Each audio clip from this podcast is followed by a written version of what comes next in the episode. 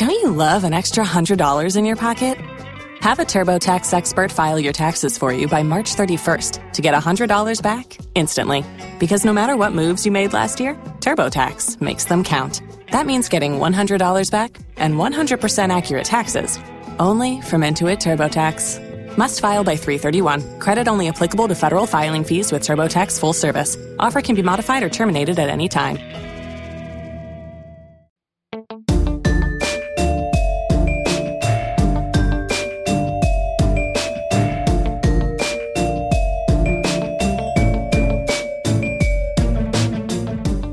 Hello, everybody. Welcome back to Crime Weekly. I'm Stephanie Harlowe. And I'm Derek Levasseur. So, today we are diving into part two of the Kathleen Peterson series. We're actually getting into the meat and potatoes of the case pretty early on, I guess, for us in a series to really dive into like what happened the night of.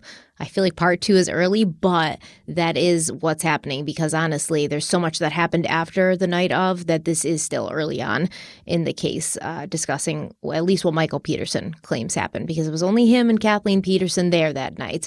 But before we get started, I do want to just let everybody know in case you are either A, not following us on YouTube, or B, you don't have your notifications turned on Derek and I have started a weekly segment that is exclusive to YouTube.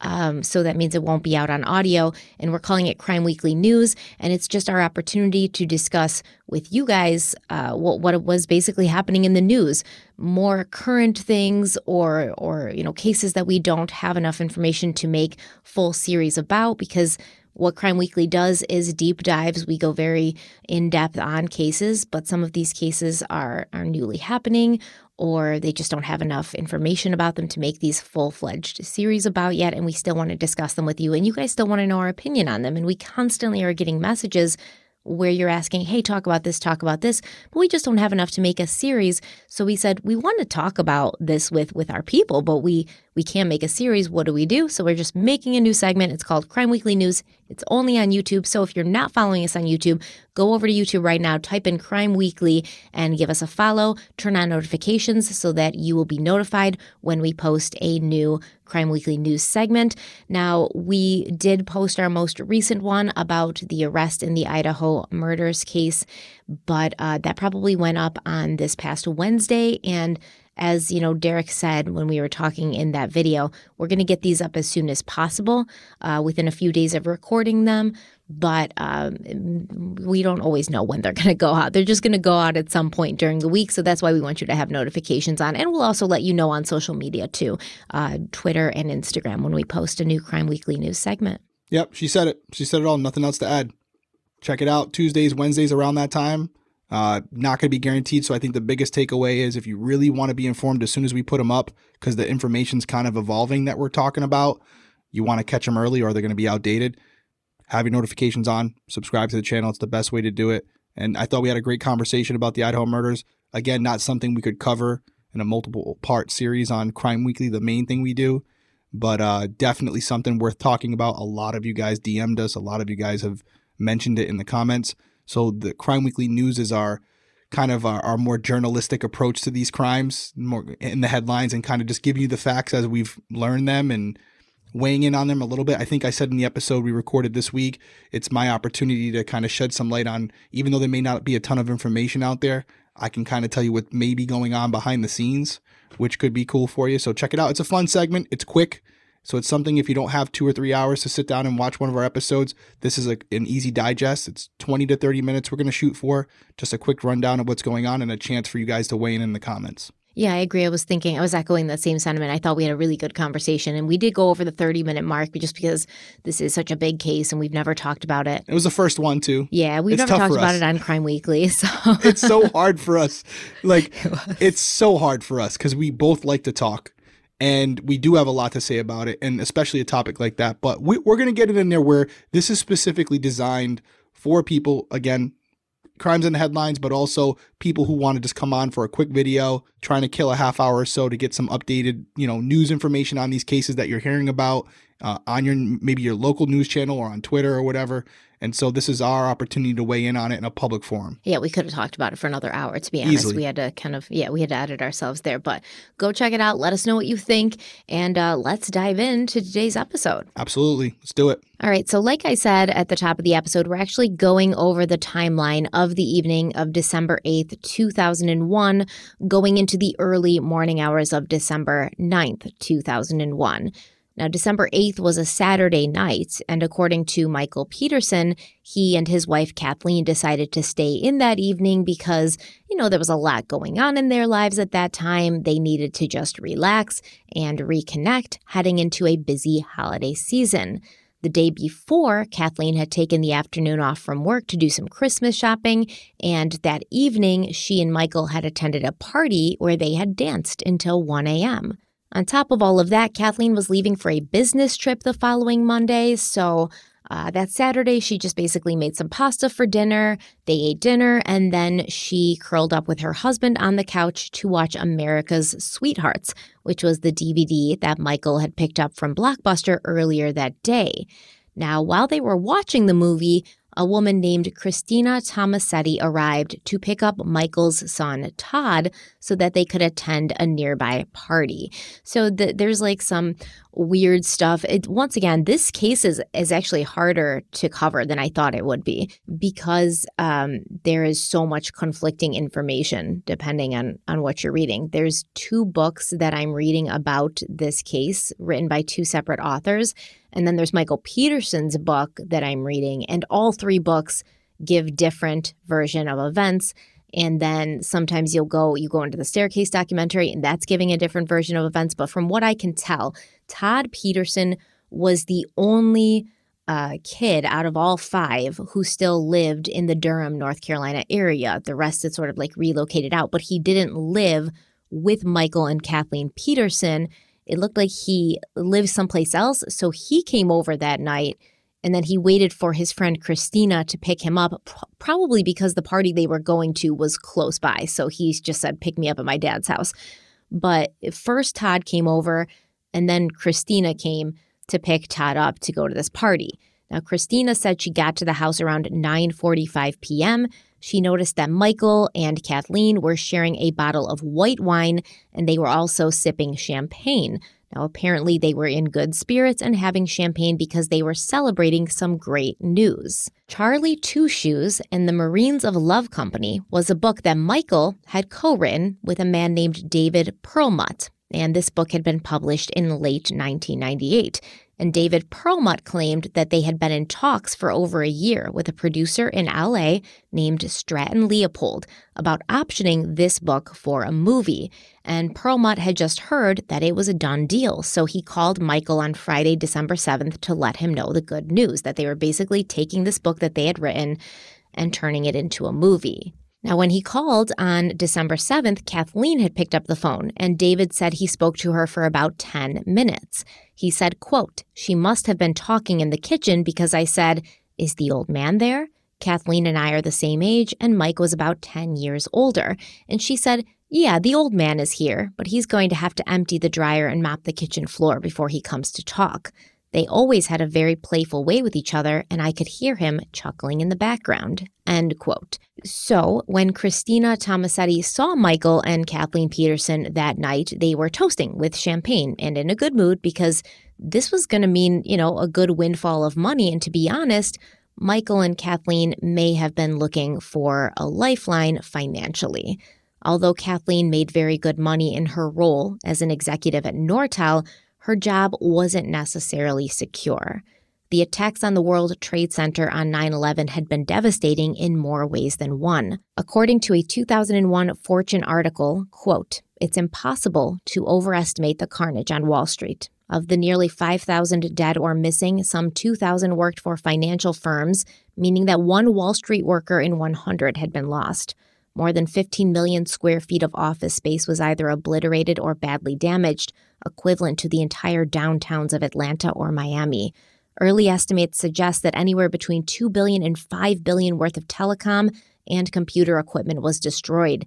Nearly every company on Wall Street can count losses in some or all of these four key areas people, equipment, real estate, and trading capacity. End quote.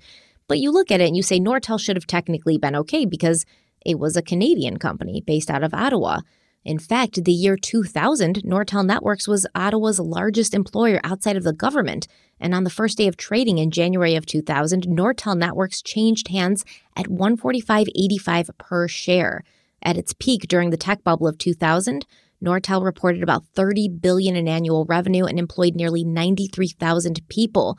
But even before 9/11, they were starting to slip with their stock price falling 30% after the company warned of lower sales. And this is most likely due to you know the internet being a thing and and there being less demand for telephone services. So when the economic system in the United States took a hit after 9/11 so did Nortel on the other side of the border. And it was a hit they weren't prepared for because they were already sort of financially slipping. In the year before Kathleen Peterson's death Nortel Networks had laid off 45,000 employees a staggering two-thirds of its staff. And Kathleen had confided in her sister Candace that it was her concern that by the end of the year she would not have a job Although by December of 2001, Kathleen was still employed, her stock options with Nortel had dropped over a million dollars. And this was a huge blow to her because that money had been Kathleen's nest egg. Her retirement plans hinged on her stock options.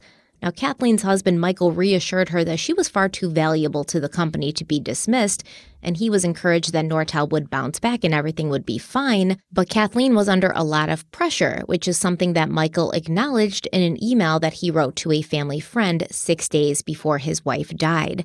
In this email, Michael said, quote, Poor Kathleen is undergoing the tortures of the damned at Nortel. They've laid off 45,000 people. She's a survivor and in no trouble, but the stress is monumental there. End quote. I will I will say this real quick because I've seen it with other other individuals that I've personally known where sometimes the most valuable people are the ones that are let go not because they're not qualified but because they're the usually the highest compensated. So unfortunately when it comes to dollars and cents even though the people in charge the shot callers may see the value in that person they feel like they can have someone else do that job, maybe not at the same quality, but at a much lower price. So when you see companies like this making big budget cuts, usually it starts at the top because that's where they're most heavy as far as money's concerned. So I think it's a eh, you don't even think about that with the World Trade Center and how it can affect how many people it really affected. You could see a situation where Michael and Kathleen have a lot of overhead, a lot of money going out, and if she were to lose her job, I could see, as we said in episode one, she was making big money for back then. It would have a dramatic impact on their lives. Yeah, and I think um, you know, there's one or well, one of two ways that that you could look at it. Outwardly, Michael appeared to be encouraging that, like, oh no, you're not going to lose your job, don't worry. But like, I understand there's stress on her. Now, he could have just been saying that to to put forth this outward appearance, but also maybe he knew at the end of the day, like she was going to lose her job. And at that point, with her life insurance, she would be worth more dead than alive to yeah. him. I mean, it's it's horrible to say it. Um, they are going to come forward. The prosecution's going to basically say there's like two motives here money and we'll talk a, a, lot a lot more about the money and, and the financial situation that they were in in the next episode when we dive deeper into the motives but money um, is one motive, and then his bisexuality and alleged affairs with other men is going to be like the the second motive.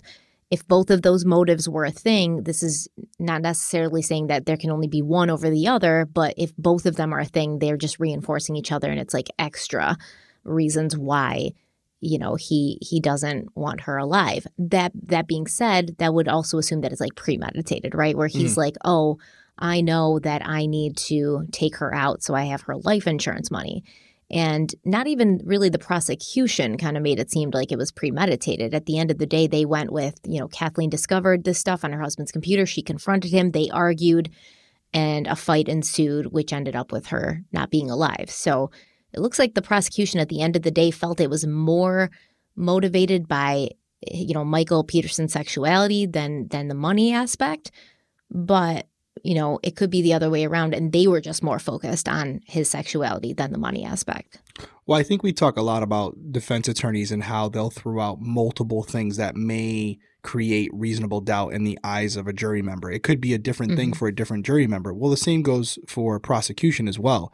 Yeah, they might have one narrative that they're really trying to push, but they'll throw out other things where it's like, hey, jury member, if you're not biting onto the whole financial motive, maybe you'll bite onto this because it doesn't need to be one specific thing. Again, you have a, a, a, a, jury of multiple people who may respond to different things. So you throw out both avenues, and at the end of the day, all the prosecution is looking for is a guilty uh, verdict. That's all they care about. They don't care how you get there. So they might throw out both options and let the jury member decide what's what one's more believable for them. I will say one thing as you're reading this that I'm making notes of. Uh, yeah, could be financial, obviously, all that when I knew you were going towards motive, but also something as far as that night's concerned when we're talking about the idea that maybe Kathleen fell down the stairs accidentally I don't know how inebriated she was, but it is important to note that she had been drinking and, and, there was a celebratory drink situation going on there. So I know from my own personal experience, I'm not a huge drinker, but when I do drink, especially if it's in celebration, sometimes we can tend to drink a little bit more than we should, especially if we're at home. So when we're talking about your cognitive abilities, your balance, things like that, they would be inhibited by alcohol. So could that be a contributing factor in the accidental falling up down the stairs theory? Yeah, I do think alcohol would play a factor in that. So the fact that she had been drinking that night to me is is very important. So because you brought it up, I'm going to address it. I wasn't going to address it until we got into Sorry. the the autopsy, but no, I mean it's it's normal. You're like an ex police officer. That's obviously normal that you're going to say if she was drinking, she may have been compromised as far as her balance and things like that go. And, you know, David Rudolph, Michael Peterson's lawyer, made that same argument in court. However, the problem is they did test her BAC and it was only, I think, 0.07 or 0.08. So just like just under the legal limit mm-hmm. to drive. So, like, if she had gotten pulled over, she wouldn't have gotten a DWI. However, she was wearing these like clear flip flop things. And so some people say, like, okay, oh, and then David Rudolph said she had like uh, Xanax and stuff like that, and she was taking that stuff and maybe sleeping pills and things like that. Once again, we don't know how how much alcohol she had consumed, but according to Todd Peterson, who you know saw them that night, he said she was like drunk. Okay, and and Michael Peterson's going to claim that, that it looks like they shared like a bottle and a half of wine if she had that much to drink, I don't think her BAC would have been that low. So that is a question. Like, once again, is this just something you're saying so that you could support that this was like a cozy night in and, and this, this, and that? Or did she actually drink that much? Or did, you know, the, the, by the time the ME got to her, had her blood alcohol content gone down? Who knows? I don't know. I would even say if everything's on the up and up and it's just 0.07, I still think that's something that could throw you off a little bit. Not to the point yeah. where you're falling down, but just enough to maybe throw you off a little bit more than you would be if you hadn't been drinking. And and so it's still a factor. And then you couple that in with, like you said, her footwear, things like that. Just it, this wasn't the situation where we're looking at her husband for a potential murder could I tell you a story where I was like, man, I had a couple glasses of champagne and I was wearing these like slippers that didn't really have a good grip on the bottom and I was walking down the stairs and I was just a little off and I slipped and fell and hurt my back. Completely reasonable, right? I didn't die from it, but those contributing factors could have played a role in why she fell down the stairs that night as opposed to some other night. So, just something to consider. We're going to always look for the holes in Michael Peterson's story as far as his potential guilt. I think it's also important to acknowledge that there is a world that many believe this that this could have been just a tragic accident.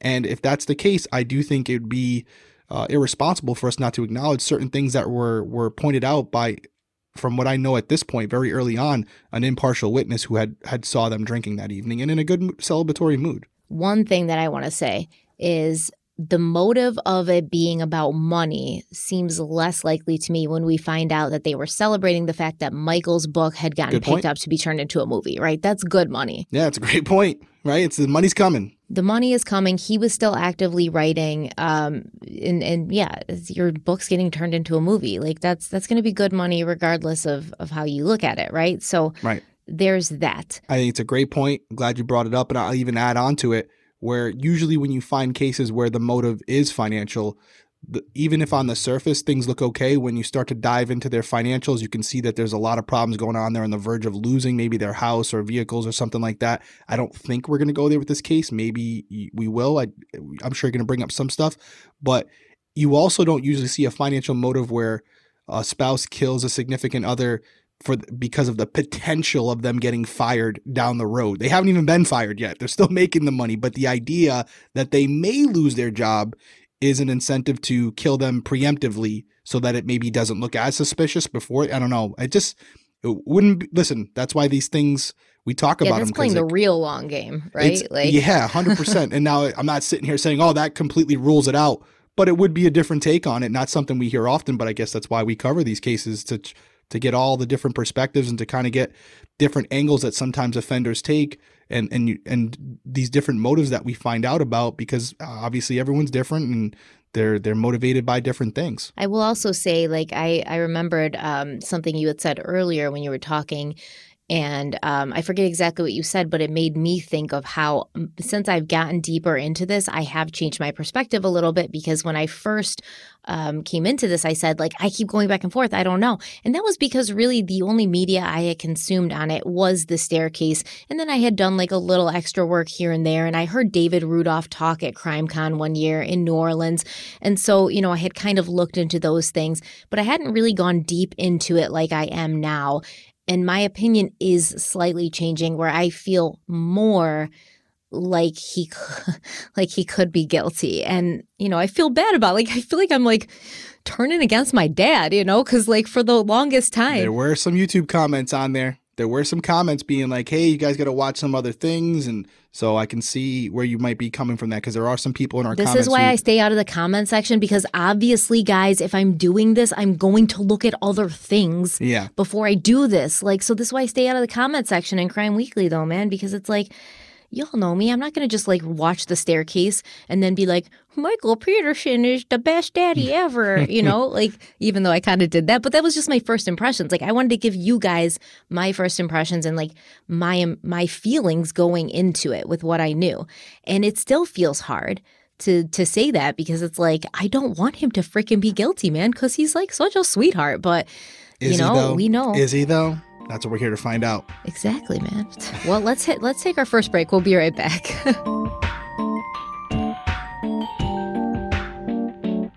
we are back. So, we're back to December 8th. December 8th, 2001. It was the perfect cozy at-home night celebrate the good news, relax together before a busy day of Christmas decorating that Kathleen had planned for that next day, Sunday. Todd Peterson and his friend Christina Tomasetti left for their party around 10:20 p.m. And at that time, Christina saw Michael opening up another bottle of wine and then returning to his movie. Michael was really glad that Kathleen would be able to just chill out that weekend and not think about work for a few days. She would be able to do something she looked forward to doing every year, which was prepare their beautiful home for the holidays. But then something happened that threw a wrench into her plans.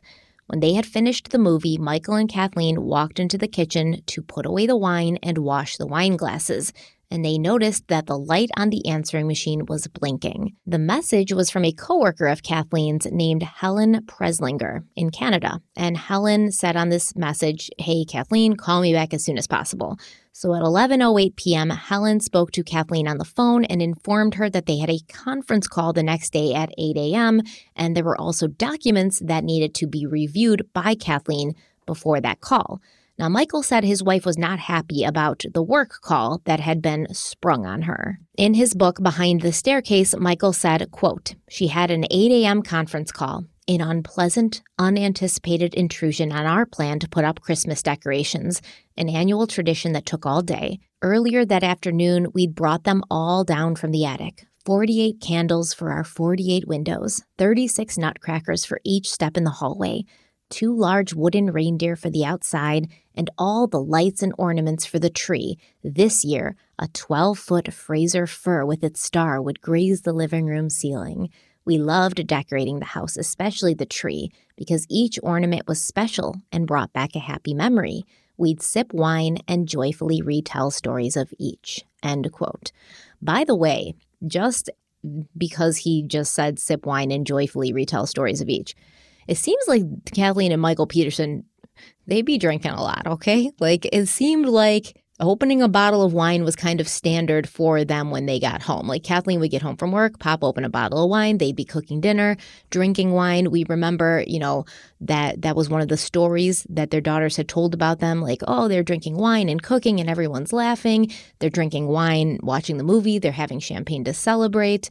They're drinking wine when they're decorating the Christmas tree. So it, it did seem like a very integral part of their lives, which also leads me to say that I don't think having a 0.07 or 0.08 BAC would make Kathleen super clumsy on her feet. Because as someone who drinks a lot of wine, I, I can drink half a bottle of wine and, and easily like I mean, when I got to go upstairs, I got to crawl over like the dog fence so that the dogs don't get upstairs. And I'd be like clearing that fence, no problem. I'm light on my feet. I'm nimble because my body is used to it, right? It's not as if I'm a person that doesn't drink a lot and I have a glass of wine and I'm like tipsy. I don't really even feel it when I've had two or three glasses of wine. So it could be that, that she was sort of um, what do they call it when you built a tolerance to something you know she built a tolerance maybe and she wasn't as kind of unsteady as as somebody else might be after having you know three four glasses of wine. I don't know and i think there are a lot of factors to it. Like you said tolerances all these different things that we're never going to know definitively but i will say 0.08 you know you're not supposed to be driving a car if you're at 0.08 you can be arrested for it. So is it reasonable to assume that at 0.07 you could be just a hair off just a hair? It's the difference between your heel hitting the full step and slipping off the edge. I've had it where I can walk fine, but I'm just thinking about something as I'm walking down the stairs and I slip just because I'm a little bit off. Could that alcohol do that? Even though she's perfectly fine, you could have a conversation with her. She looks great, but it just throws her off by a by an inch, by a, by a half an inch, and just causes her to miss a step slightly. We're not talking about if you had said to me, "Well, the the the situation in question was she she accidentally walked off a cliff." I would say, okay, well, 0.07, that's not going to do it where she's not going to know she's walking off a cliff. That's a little hard to believe. Just kind of like eh, to go flashback here, Robin Pope. She had a couple drinks that night. Like she didn't walk off the dock that she's walked down every single day. She wasn't that drunk, from what we understand. She drove all the way to Maryland. I don't think if we're not talking about a lot here, we're talking about something that could have been very minor, just a slip of a step that resulted based on how she fell in a serious injury. So I don't know her. You could be 100% right where she could drink, she could be at 0.07, you would never even know. But just maybe thinking about something, just a drink, just a combination of things, just again, just a hair, just a hair off, socks on your feet or something slippery where you catch, because these were wood stairs from the photo I was seeing, right? Yeah, wood stairs. And they kind of do like turn a little bit. So they go straight, but then they like kind of turn at this, I think, a little bit unnatural of an angle to so that they kind of go into the kitchen. So yeah, it, it does appear that well, what the defense thinks happened is she was on her way up the stairs. And when she did that turn to go into the straighter part of the stairs, um, that's when she slipped. So. Oh, really? She was going up the stairs. Oh, that's interesting because right. I wouldn't think she would mm-hmm. have the mm-hmm. moment. She'd only be at the bottom of the stairwell. She'd only go down a couple steps. I won't even go there yet. I'll wait till yeah. we get there. But I mean, I if an owl's flying into your head too, like you may, it doesn't, it doesn't matter how much wine you've had, right? It's true. It's true. But the wood steps, I also think are I personally experienced it. Wood steps are dangerous, man. They can get you, mm-hmm. especially if you have some footwear on, socks, socks and wood stairs. Dangerous. I've personally taken some dives on the stairs where you just slip your edge of the uh, the edge of the, the stair catches the back of your sock and you're off. You're sliding down those things and you can't stop. So Dude, yeah, my sister was carrying Aiden down the stairs when he was like two, and she slipped because she was wearing socks, and he broke his leg because she fell down all the way down the stairs, and his leg got caught in like one of the spindles, and his poor little leg broke. Yeah, this it's crazy, but um, they also think because you know it's like that weird turn, yeah, and it's like kind of narrow there, and then there's like crown molding and stuff on the wall too that there was blood on, so they think you know she could have hit her head on that, things like that. Um, a lot of things we'll you can catch yourself on. But the yeah. but the but the whole thing that may have started at the fall, could the drink have played a factor? Maybe, maybe not. Maybe it's just she was not paying attention. We've all it doesn't have to be drunk, but again, all these things for the people who want to automatically say Michael did it, You have to all you can't you can't not acknowledge these things. She her uh, her autopsy report was 0.07. Could that have played a factor? Yeah, absolutely. You can't definitively say it wouldn't have. Yeah, I, I agree. Um, it, that's why that I go back and forth, right? And then we are going to talk next episode when we talk about the autopsy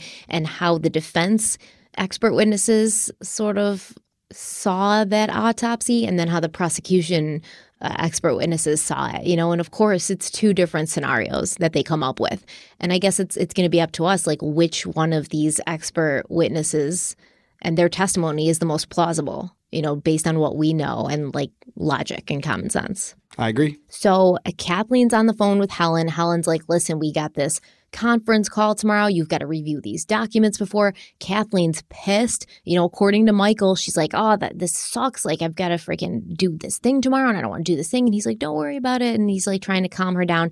And because Kathleen had left her own laptop at work, she asked Helen to send the documents that needed to be reviewed prior to the conference call to the family computer and the family email address um, that was on the home computer. Now, at that time, it was 11:08 p.m. Helen Preslinger said that Kathleen sounded professional. She sounded normal. She didn't sound intoxicated at all.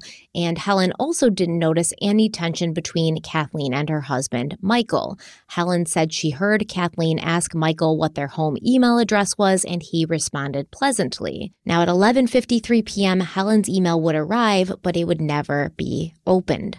According to Michael Peterson, after getting off the phone with Helen, Kathleen was still pissed about having the conference call the next day. He said he talked her down and he told her, Don't worry about it. You know, we can decorate after the call and then we can finish decorating and preparing the house for Christmas after you get back from your business trip to Toronto. Like I said, Kathleen was leaving for Toronto on Monday and she'd be returning on Wednesday. But Kathleen was still wound a bit tight, so they decided to head out to the pool, which was one of their favorite places to hang out and to talk. And there at the pool, they could finish their wine. Now, according to the layout of the house, the pool isn't actually that close to the main house. There's this big, long slate patio at the back of the house, and then you would need to walk down some stairs off the patio, sort of head down a hill. And the pool is actually down that hill closest to the opposite side of the house from the kitchen, where Michael claimed they were when Kathleen called Helen. The opposite side of the house from where Kathleen would be found dead, because she's found dead at the bottom of that staircase. That staircase leads into the kitchen. Um, so the pool is actually over by like the library. And in the library was Michael's office and also his PC, the PC that she claimed, you know, or that he claimed she had Helen send the email to. And then there's like a covered patio off the at the like office in the library, but it's still the pool's not right next to it. It is down a hill a ways. So if you look at this Google Earth image, here is the Peterson home. This is the area where the kitchen would be, and over here is the library where the home computer was located, the covered patio, and then over here is the pool where Michael Peterson claims he and Kathleen sat and talked for about an hour after her call with Helen. So let's examine the timeline really quickly. If Kathleen spoke to Helen Preslinger at 11:08 p.m., that call couldn't really have lasted more than 5 to 10 minutes. But to be generous, let's put Michael and Kathleen out by the pool at like 11:30 p.m. Michael claims that they talked out there for about an hour, at which point Kathleen announced that she needed to get inside and go to bed so that she could be up in time for her call. Now that puts Kathleen walking inside the house around 12:30 a.m. on December 8th, and Michael said he watched her walk in along with their two dogs, Wilbur and Portia, who were outside with them when they were out there drinking wine and talking by the pool. In his book, Michael Peterson said, quote, that last night had ended like so many, with us sitting outside at the pool, happy and content, drinking wine, talking, our two English bulldogs snoring at our feet. It was warm for December, nearly 60 degrees and clear, the pool fountain sparkling from underwater light. Around 1 a.m., Kathleen had got up to go in the house. Wilbur and Portia, our lethargic English bulldogs, raised their heavy heads to watch, but any effort to move was too much, so they stayed with me, also too lethargic to move. It was a beautiful, magical night with the pool shimmering and the stars glistening. I settled contentedly on the chase. I was so happy, my life so good. I loved my wife, loved my children, I loved my work. I had just heard that a book of mine had been optioned for a movie. I loved my house. I loved my dogs. I wanted this moment to last forever. What did I say to her as she disappeared up the stone path? Something innocuous, I'm sure. Good night, love. See you in the morning. I'll stay out here a little longer and then put the dogs to bed. I'll be up shortly. End quote. Okay, so Michael Peterson in his timeline has Kathleen going in at like 1 a.m. Um, which which begs the question: if she's talking to Helen Preslinger at 11:08 p.m., why did you wait so long to go outside? Because if you sat outside for an hour before she went in and she went in at one, then that puts you outside or starting to go outside at midnight. But she was on the phone at 11:08 p.m. So what happened in that, you know, roughly 50 to 45 minutes? What were you doing before deciding to go outside? Now maybe, you know, Kathleen was just ranting about how much she hated her job. Michael talks about this in his book, saying she she hated her job and she was, you know, she liked the money, but she was too free-spirited to work for like corporate America. And she hated how, um, you know, everything was very structured. And she hated the like PR thing and how everybody had to be so like sensitive to other people. And I guess she'd had to take some like sensitivity training at some point. And so he goes on and on talking about how she just would rant about hating her job. So was she ranting about hating her job for like 30 to 40 minutes and then they went outside? It's possible but he doesn't say that. You know, he doesn't add that in his timeline. He wasn't like she yelled about hating her job for about 30 or 20 minutes and then we went outside. He just kind of makes it seem like she got the call, told Helen to email the stuff, and then they took the wine outside. I'm going to be honest with you. I don't have a, a big problem with this. I feel like in that 50 minutes, he did mention that he was, he talked her down. So I'm assuming that conversation took a little bit of time to, to talk her down and maybe finish whatever glass they were on and maybe they're sitting around the, the, the kitchen counter or whatever or back on the couch where it's a conversation that goes nothing crazy that happened in that time frame that was worth a lot of mention other than hey i talked her down after the call and then they go outside. That doesn't mean that's what happened. I'm just saying if if if we're to believe that this was all innocent i think it's it's explainable at this point. Nothing to me stands out where i'm like hmm that's kind of a head turner where doesn't make a lot of sense. It's an awful long time, but I could see a 35, 40 minute period where there's a conversation to talk her down. And also, I would assume they weren't in their bathing suits at that point. So there's a point where mm-hmm. they got to go upstairs, they got to change. Get, no, they weren't swimming in the pool. They were sitting by the pool and talking. They didn't go in the pool at all. So they didn't change or anything to go out there, you don't think? Nothing? They just, okay. So yeah, I guess they wouldn't have to really do anything, but still 45 minutes of conversation about what just happened I don't think that's like completely unreasonable. I, and I said I'm not saying it's team team Michael here. I'm just saying what I personally think after after hearing that. Doesn't seem seems like something I would do. No, I want you to say what you think exactly because I'm torn, but I do have a certain feeling about this, um, which I will tell you when we come back from our next break. Right, we're back. So I've actually been in this position, Kathleen's position, a few times myself. Um, I I do have like a sort of unorthodox job where it's not like I have nine to five hours. And I mean, I've been in situations with you sometimes where you'll text me or call me at like 11:30 or midnight and be like, "I'm sending something over. I need you to look at it. Like, I need a decision on this now." And even though I'm like, "Oh, I hate this. Like, I'm so, you know, I'm down for the night. Like, it's the weekend. I don't want to work right now. I still have to go and and see what what you need so that we can move forward in whatever you know we're doing for this uh, task or business venture or whatever. So I've been in positions where I'll get these calls late at night and I'll have to go and do something when I don't want to. And I just wonder why she would have Helen send the email with the papers and things that needed to be reviewed before the conference call, but instead of going and checking the email, printing them out, or reviewing them, she would go right out to the pool and then say, you know, around 1 a.m., I'm heading in because I have to go to sleep. Was she planning to check the files then at 1 a.m.? Or was she just like, screw it, I don't need to review these. I'll just like wing it on the conference call, or I'll get up early tomorrow and do it. For me personally, my personality, I wouldn't be able to put it off till the next day because I'd be anxious about it. I'd be like, I at least have to get eyes on these documents, see if it's something I can sort of like, you know, wing and I don't have to actually you know, like read them in depth, or is this something I'm not familiar with at all? And I'm going to look like a fool tomorrow on this call if I don't review them now. So I'd at least have to like open up the attachment and see what it was before I decided like I'm cool to drink wine for the next hour outside by the pool with my husband. But she doesn't open the email, even though it comes at around 11:53 p.m. Yeah, I can see that because I'm the polar opposite of you. Like you are that research person, you want to be prepared, and I can see myself being already upset that I have to handle it. My husband just talked me down the last thing I'm going to go do is open the email and see all this stuff I got to talk about now and piss myself off again. So I'm like, F it. I'll wing it. I know I know my job.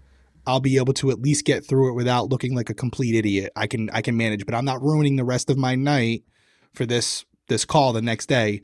So I'll get to it when I get to it. Maybe I'll come back in. Maybe she plans like coming back in and then she'll read it before going to bed. Or maybe she's like, hey, I'll get up early and read it in the morning. But either way, I would have done the exact same thing. I'm not going to re I'm not going to go open it and piss myself e- off even more. Okay. Okay. That's that's interesting. That is interesting. See, it is really a perspective. You would be out with your notes, emails, preparing. You would, yeah, that definitely would be you. No, because you don't even know what this is. Like, it could be something that, I mean, maybe she got some indication from Helen what it was. I'm sure Helen, yeah, gave her a little heads up you know she's probably not going into it completely blind. Okay that's so it's very subjective then because like i would literally not be able to sleep until i saw what that stupid attachment was. Like it would haunt my freaking dreams. I wouldn't be able to relax until i had that out of out of the way. Yeah. Uh, yeah i know. I'm, I'm aware. I think people so. in the comments will i think you'll have a mixed bag on that one which is normal because it depends on the person we would have to know more about Kathleen and was she more like you where it was like, hey, I could get right on it? Or was she someone who was like, in this particular situation, very good at what she does, we know that, where she just felt like, hey, listen, it's not a catastrophe. I'm going to be able to get through this. It might not be my best performance, but I'll manage. I'm going to finish my wine. I'm hanging out by my pool, and maybe I'll check it when I come back, and maybe I won't. We'll see. Yo, did you say, is she like you or is she just really good at her job and she doesn't need to check that? Oh, Are no, you saying I'm not good like at my job? Jesus, no, no. You're good at your job, but even though you're good at your job, you're still always very you have to be on top of everything. Where she might just be looking at it, thinking in her head, "I'm good at my job. I don't need to go look at it. I'll I'll wing it." Where you're like, even though you know you're good, why am I explaining myself? You know it's not. I know. Jesus. It's you're like, is she like you or is she good at her job? Yeah, I mean, listen, is she someone like you who sucks at what she does and has to prepare for weeks on end, or is she someone who's actually good at her job and can just get up and do what she's been trained to do? You know, no, that's not just what I drink meant. her wine and forget But about it. I'm saying from her perspective, where she's like, "Hey, I know what I'm doing. I got this." And and and and to Michael's own omission, uh, omission, he said she was pissed off about it. So I could see yeah. a behavior where you're like, "F that. I'm not going. I'm not looking at it right I now. was I'm just off the thinking clock." that too. She Yeah. seemed like kind of done with the whole thing. Like she's worried she's going to lose her job. She all these people are getting laid off. I read that she had told her sister she had to fire her own boss and she was like really um, just kind of sick of the whole thing and, and stressed and probably you know so maybe she was like fuck it like I I'm not gonna give one more freaking night of my blood sweat and tears to this company it can wait till tomorrow that's possible it's possible I, and I yeah, and I was saying it like I could see it too, where it's like it's not this huge meeting that's going to be a life altering thing. She's probably figuring while I'm on the call, I can have the email open, I can get through it. I'm not going to upset myself anymore. I'm enjoying the rest of my evening. and they sprung this on me last minute so honestly how prepared can they expect me to be Yeah, was it 11 p.m. You said 11:08. 11:08 p.m. when she finally spoke to her. Yeah. Yeah. So Michael said that he remained outside for about an hour after Kathleen went in. He finally headed inside around 2 a.m., at which point he rinsed the wine glasses in the sink, he set them on the counter, and then he began his normal before bedtime routine, which was he would walk around the house, turn off all the lights, and then let the dogs inside through the den at the other end of the house. But he never got that far because as he moved to leave the kitchen, he saw Kathleen. In his book, Michael Peterson described this moment saying, quote, I saw her sprawled at the bottom of the back staircase in a pool of blood, motionless, eyes opened. Stunned as if electrocuted, my breathing stopped. This couldn't be. I had just seen her. Everything was fine. What happened? Oh, Jesus, Jesus. I closed my eyes to block out the terror, but when I opened them, she still lay on the staircase floor and blood was everywhere. End quote. Now remember that in his book, Michael Peterson said, there was blood everywhere. And this was something that every single person who walked into that house that night would also comment on. The first responders, law enforcement, everyone. They said it was crazy how much blood there was. But Michael Peterson did not seem to mention the copious amount of blood at all during his 911 call, which we did play in the teaser of last episode, but we're going to play that again now because I do want to discuss, you know, Michael's words, his demeanor, um, what you think of how he sounds in this 911 call. Durham 911, where's your emergency? Uh, 1810 Cedar Street, please. What's wrong? My wife had an accident. She's still breathing. What kind of accident? Fell Down the stairs. She's still breathing. Please Is she conscious? What? Is she conscious? No, she's not conscious. Okay, Please. how many stairs did you What? fall down? Huh? How many stairs? Stairs. How many stairs? oh Calm down, sir. Calm down. No, uh, 15, 20, I don't know. Please, get somebody here right away. Please. Okay, She's still somebody's dispatching the ambulance No. while I ask you questions. breathing. It's, it's, it's off of, uh, it's in Forest Hills, okay? Please, please. Okay, so what do you think of this 911 call? Found it very believable. And and I'm not someone who claims to be like a total like expert in in like intonation and tone of voice, but I didn't feel like it sound contrived. But I will tell you, I don't put a lot of stock in any of these 911 calls ever for any, regardless of which way I'm going. I've heard so many 911 calls and we've dissected them. I think the one that I was apprehensive about as far as it being believable was Faith Hedgepeth with Karena Rosario. That was the one where uh uh there was no emotion and and I found that one to be very off-putting and we brought in a couple experts in voice analysis who who also agreed. But with these types of situations, just because I was a detective doesn't mean I'm an expert in voice analysis and I don't pretend to be. So in this particular situation, I would defer to people who do this for a living.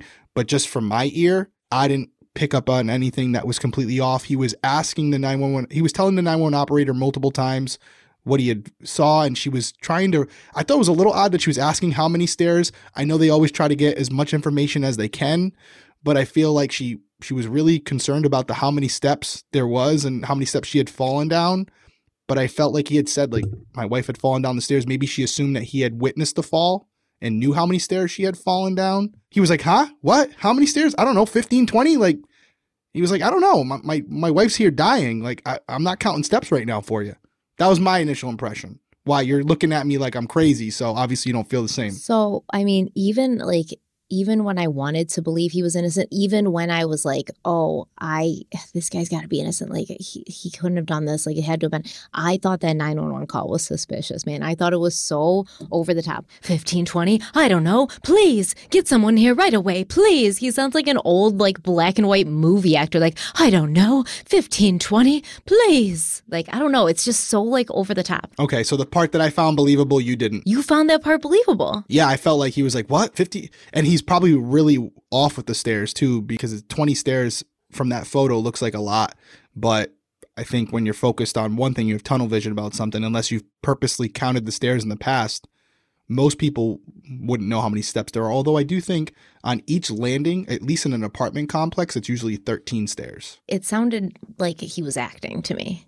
Okay, fair enough. So that's interesting because I thought that it was obvious that he sounded like he was acting, even if he wasn't. You know, some people just have that. And you can see, even in his writing, man, he's dramatic and he's flowery and he's like, oh, I was so lethargic. I just couldn't move like the bulldogs were lethargic. And it's like the sparkling water of the pool and the stars in the sky. That could just be his personality. Like he could just be like a very like dramatic, extra kind of person.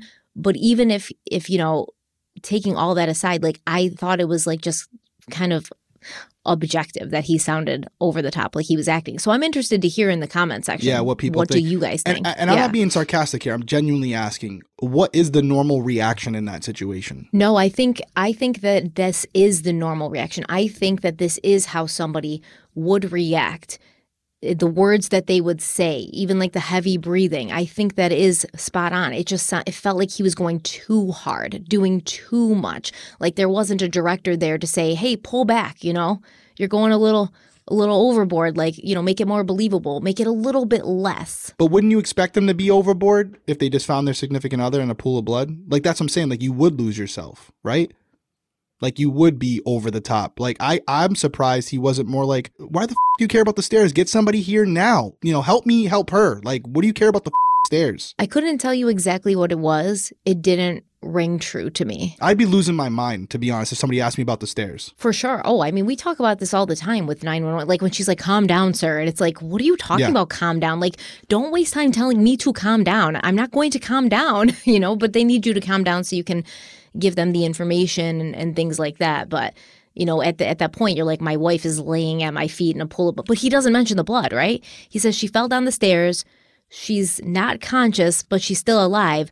But at no point does he say, like, there is a massive amount of blood here. Please hurry. And you think that that would be something you would mention, right? Yeah. So that they understand the urgency of the situation. Like you want them to hurry, and maybe telling them there's a shitload of blood there is going to make them hurry. Yeah, it's possible. I, it's always hard for me to say I've never been in that situation that where someone I care about so deeply. I've seen I've walked into bloody crime scenes, but and, and you had to work on someone immediately, but never someone that I cared about that much. I think the closest thing I've had to it was one year. Jana accidentally, well, she didn't accidentally, but she put one of those like stocking holders on top of a shelf, like the metal ones. Yeah. and and the stocking was hanging there and uh, unfortunately Tenley walked by and pulled the stocking and it was like a cast iron like you know weight at the top there and it had a corner on it and it split Tenley Yes. and your head bleeds so much when it bleeds even if it's Oh, small. But I walked I around the corner and she looked like Carrie from the movie and I lost my mind. I was like what the fuck I was like I I went numb. So I imagine if I had gotten on a phone call how how bad how poorly I would be at relaying what was going on I don't Yeah. know. That's the best example. I try to put myself. Would you have said like there's a lot of blood on her head? I don't know. I, that's what I'm saying. I don't know. I don't know how I react. I'd like to think that if I if they called, like if I called, I'd be perfect. I'd be like, hey, this is what happened. This is the what the situation. We got blood here. Like how I would respond if it was someone that I'm dealing with on the street, like in a personal, like a professional encounter.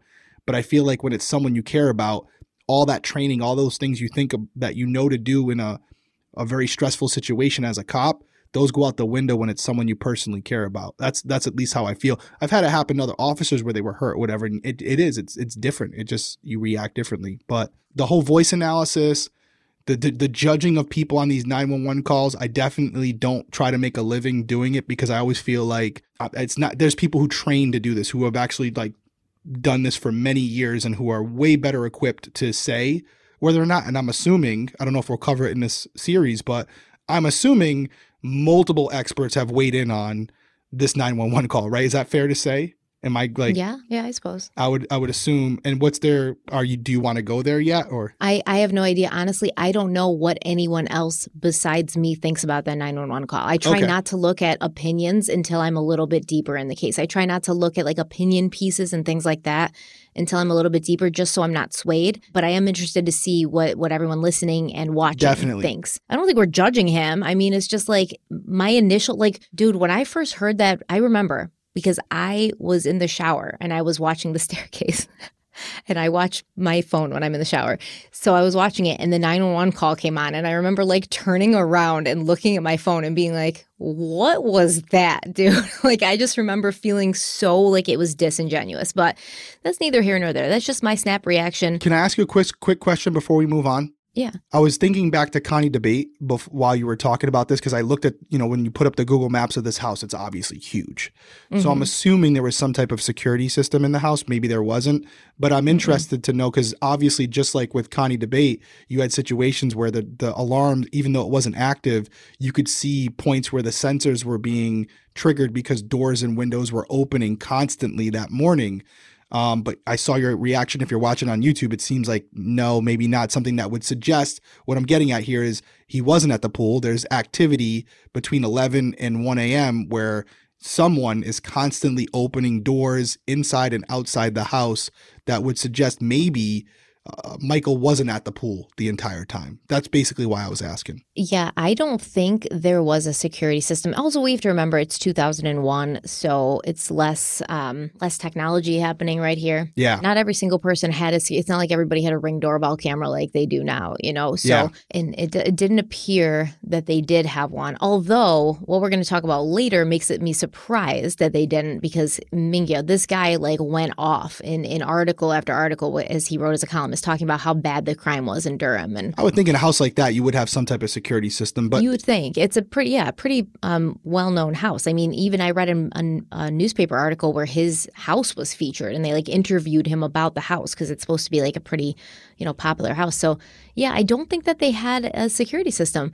But either way, I, I, am interested because I feel like you're leaning towards kind of like you believe him right now. And that's great because once again, I still don't know what to think. I believe him up to this point because I'm not going to assume from what you've told me so far, no huge red flags. I guess the 911 tape could be interpreted as something that's that could be damning for him. But I, I think as we get more into it and I, we pull back the curtain, it's going to make him, that's where it starts to make Michael look incriminating. I think on the surface, things may add up, but then when you start looking at the things that were going on behind closed doors, that's where you start to go, oh, okay, now I can see some potential motive here. So I'm just looking at the night in question, and you know we're very early into this, so we'll see where it goes. All right, so let's go over the timeline again, and I'm kind of reevaluating yep. because you say you think it's possible that they were out at the pool at 12 and they didn't go right out after the call.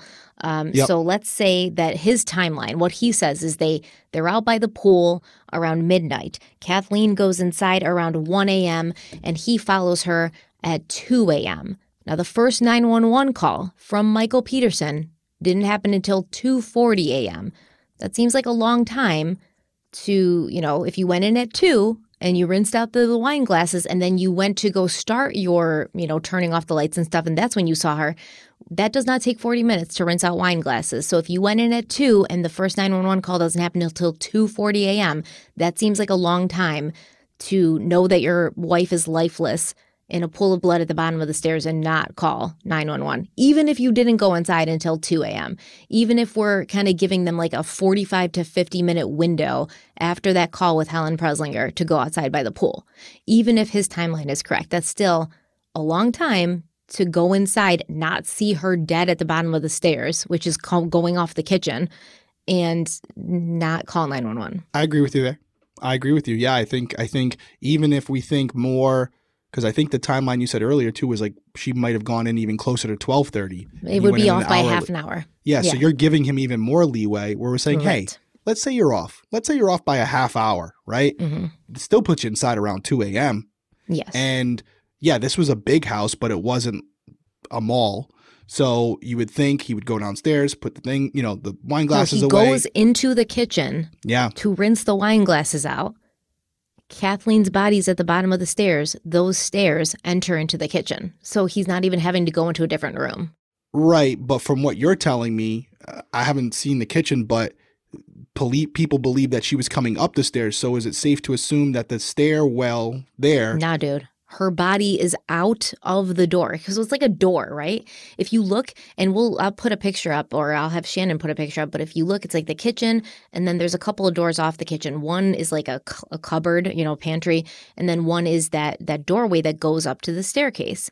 And it's like the doorway, and then the staircase is right inside. There's no like entryway. So when she falls down the stairs, and as the police will tell you later, her her body's sort of like half on the staircase, but half like off like going into that exit way that you would see her blatantly and clearly from the kitchen. So she comes down the stairs and the door that separates the stairwell from the kitchen, you're saying there's a doorwell there door there, right? But it's not a closed door. It's just like an open okay. An open doorway. So her body yeah. would be there. Yes. With the blood. Yes. Yes. And he would have to walk right by that. Yeah. You like I feel like as soon as you come into the kitchen, you're going to see that, you know. I got to see the photo. Definitely. I want to see the photo and I'm sure it's going to be up on YouTube if you're watching on YouTube right now, but this is that's important because uh, it's a big house. I don't see in my small house how I would miss someone laying in the kitchen. It would be impossible actually, but I also don't have what we call the rich people problems where it could be so big it's off in the distance, but I will again admit that seems kind of hard to believe. And even if he had gone upstairs, not seen her, and then go, you know, where the hell is Kathleen? Come back down. Now he's doing a more, you know, conscious look around the area. He would see her almost immediately, let's say two, two fifteen. Your first reaction is to call, you know, check on her and immediately call 911. So at worst case, 220. Yeah, he says he comes in around two rinses the wine glasses out, and then he's gonna go and start his bedtime routine of turning all the lights off and letting the dogs inside. But before he can do that, he sees her body. Why did it take 40 minutes for you to rinse out some wine glasses and see her body? I agree. Yeah, that's, that seems like an awful big window. I agree. So, besides Michael Peterson, the last person to see Kathleen Peterson alive was um, Michael Peterson's son, Todd's friend, Christina Tomasetti. 10:20 p.m. That's when she saw Kathleen Peterson alive. And the last person to talk to Kathleen besides Michael was her coworker Helen at 11:08 p.m. So we know that Kathleen was alive at 11 p.m. But between 11:08 p.m. on December 8th and 2:40 a.m. on December 9th, we really don't know what was happening. And to throw another wrench into the timeline, at 10:40 p.m., Kathleen logged into the family computer. And we assume that it was Kathleen logging in because whoever used the computer logged in with the password Atwater, which was her previous surname and the surname of her daughter Caitlin. Now, according to the prosecution, this computer login is significant because it shows the moment that Kathleen Peterson found evidence on her husband's computer that he was communicating with other men for the purposes of sex. But if we are to believe that, we also have to believe that this discovery didn't immediately start an argument, right? Because Kathleen spoke to her coworker, Helen, after this. And Helen said that Kathleen seemed fine. There didn't appear to be tension or problems between Kathleen and her husband, Michael. And Kathleen's talking to Michael, like, hey, what's our, you know, what's our email here? What's our family email? And he's answering her. And they, they don't seem to be in this huge fight, whereas the prosecution makes it seem like she found it, confronted him with it. He starts arguing with her, and then she's dead. I could see it both ways. You know, I could see a situation where it's definitely not something in his corner where if she logs in there and finds something, it could be the start of something. Maybe during the call, she puts on a professional hat because she has to and she's able to get it over on the on the caller that there's an argument going on and maybe that's why she's frustrated, maybe that's why I know she said she didn't hear anything in the call that would suggest she was upset, but you know, maybe she wasn't listening hard enough, I don't know. But that could be the start of something and then it progressively got worse when she got off the phone I also see the other side of the coin where it's like, hey, if this is something that we believe uh, the night was going great, she sees the email, she sees the, the, the communication, she sees what she sees on the computer, and it immediately turns into a full blown blown out war that results in her death. They're not going to pause that fight that's escalating by the second to take the phone call. She wouldn't even have picked up. So Well, she didn't pick up. Remember, there was a message. She heard the message and then called Helen back. true. But I agree. That's true. It still stands, right? Like you're not going to stop the argument. so th- there's some thought there where there was time to calm down, time to take the you know call back and find out what's going on. Would she have been concerned about calling back if she had just found what she allegedly found on the on the computer Right. and was? Yeah. I don't know. I don't think I would at that point. I'm handling that first. No, I would not. I would not. I wouldn't worry about anything like until I have some answers and you know we have some like you know you know figure out what's going on here. Like no, I'm not worried about anything other than that, and I don't think you can even be capable of sort of compartmentalizing at that point if the argument was as heated as the prosecution wants to make it seem. This doesn't seem like it's something they sort of calmly talked about. You know, No. if if it's ending in her dying. Right. I do think the call at 11:08 is significant for with Helen because if you don't have that call, I think this this this theory holds a lot more water. Having that call complicates things because it goes in the face of the idea that this was an argument that started and escalated and, and resulted in a murder. So you have that call in between it. It doesn't it doesn't go well for the idea that this whatever happened on the computer, whatever was found, resulted in some assault with her being I mean, the other problem is that computer. Refresh my memory. That computer, where where is it located again? In the library, Michael's office. Which is upstairs at the top of those stairs, or or It's on the other side of the house.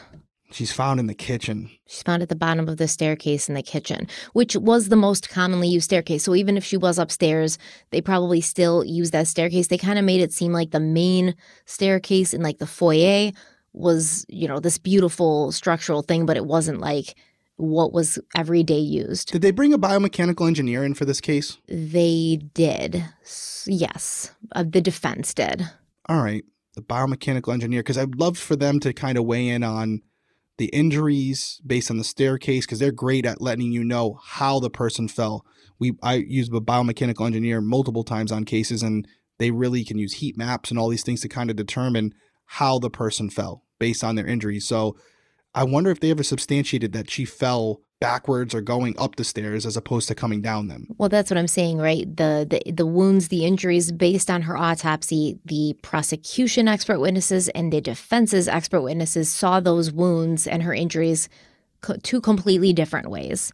And then Shocker. that's yeah, that's why I said like when we figure out what what they see and what they interpret those injuries to mean, we're going to have to decide who we believe the most and what what makes the most sense because honestly, like you're just you're just going to get opinions from people who are, you know, sort of, I don't know, like suggestible to go one way or the other. But they did have Dr. Warner Spitz and Dr. Henry Lee for the defense. So, um, you know, and we did touch on what Henry Lee had said when we talked about this during the first episode, but we are going to go into what each side believes happened, what the prosecution experts say, what the defense experts say, and then it's going to be like I said, up to us to decide which one sounds more plausible given what we know. I agree. And you're always going to have that in every case. It's not specific to this case. You'll have experts, both qualified in their fields.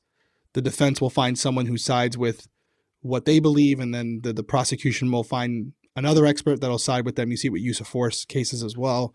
Because at the end of the day, they're experts, but their opinions are still just that. They're opinions based on their expertise. And they could they can both be experts and still interpret the case in different ways. Yeah, and I mean, I will say, like, just one thing, if you're looking at the timeline, there is a world, there's a possibility where Kathleen goes on the computer at 1040 and then they go back and watch the movie and then she's got to take the call and then she goes back to the computer after um, she gets the call, like I said I would, right? And maybe that's what she's doing in that time before she goes outside, but she doesn't even get to that email, or maybe, you know, because Helen didn't send it until almost midnight, maybe it wasn't there yet. So she was waiting on it. And while she was waiting on it, maybe she was going through the other email in Michael Peterson's inbox because this is his inbox at this point, his email that Helen is sending this to. So she's waiting for the email from Helen to come in and she's just scrolling through trying to kill time, thinking Helen's sending it right away even though we know she didn't.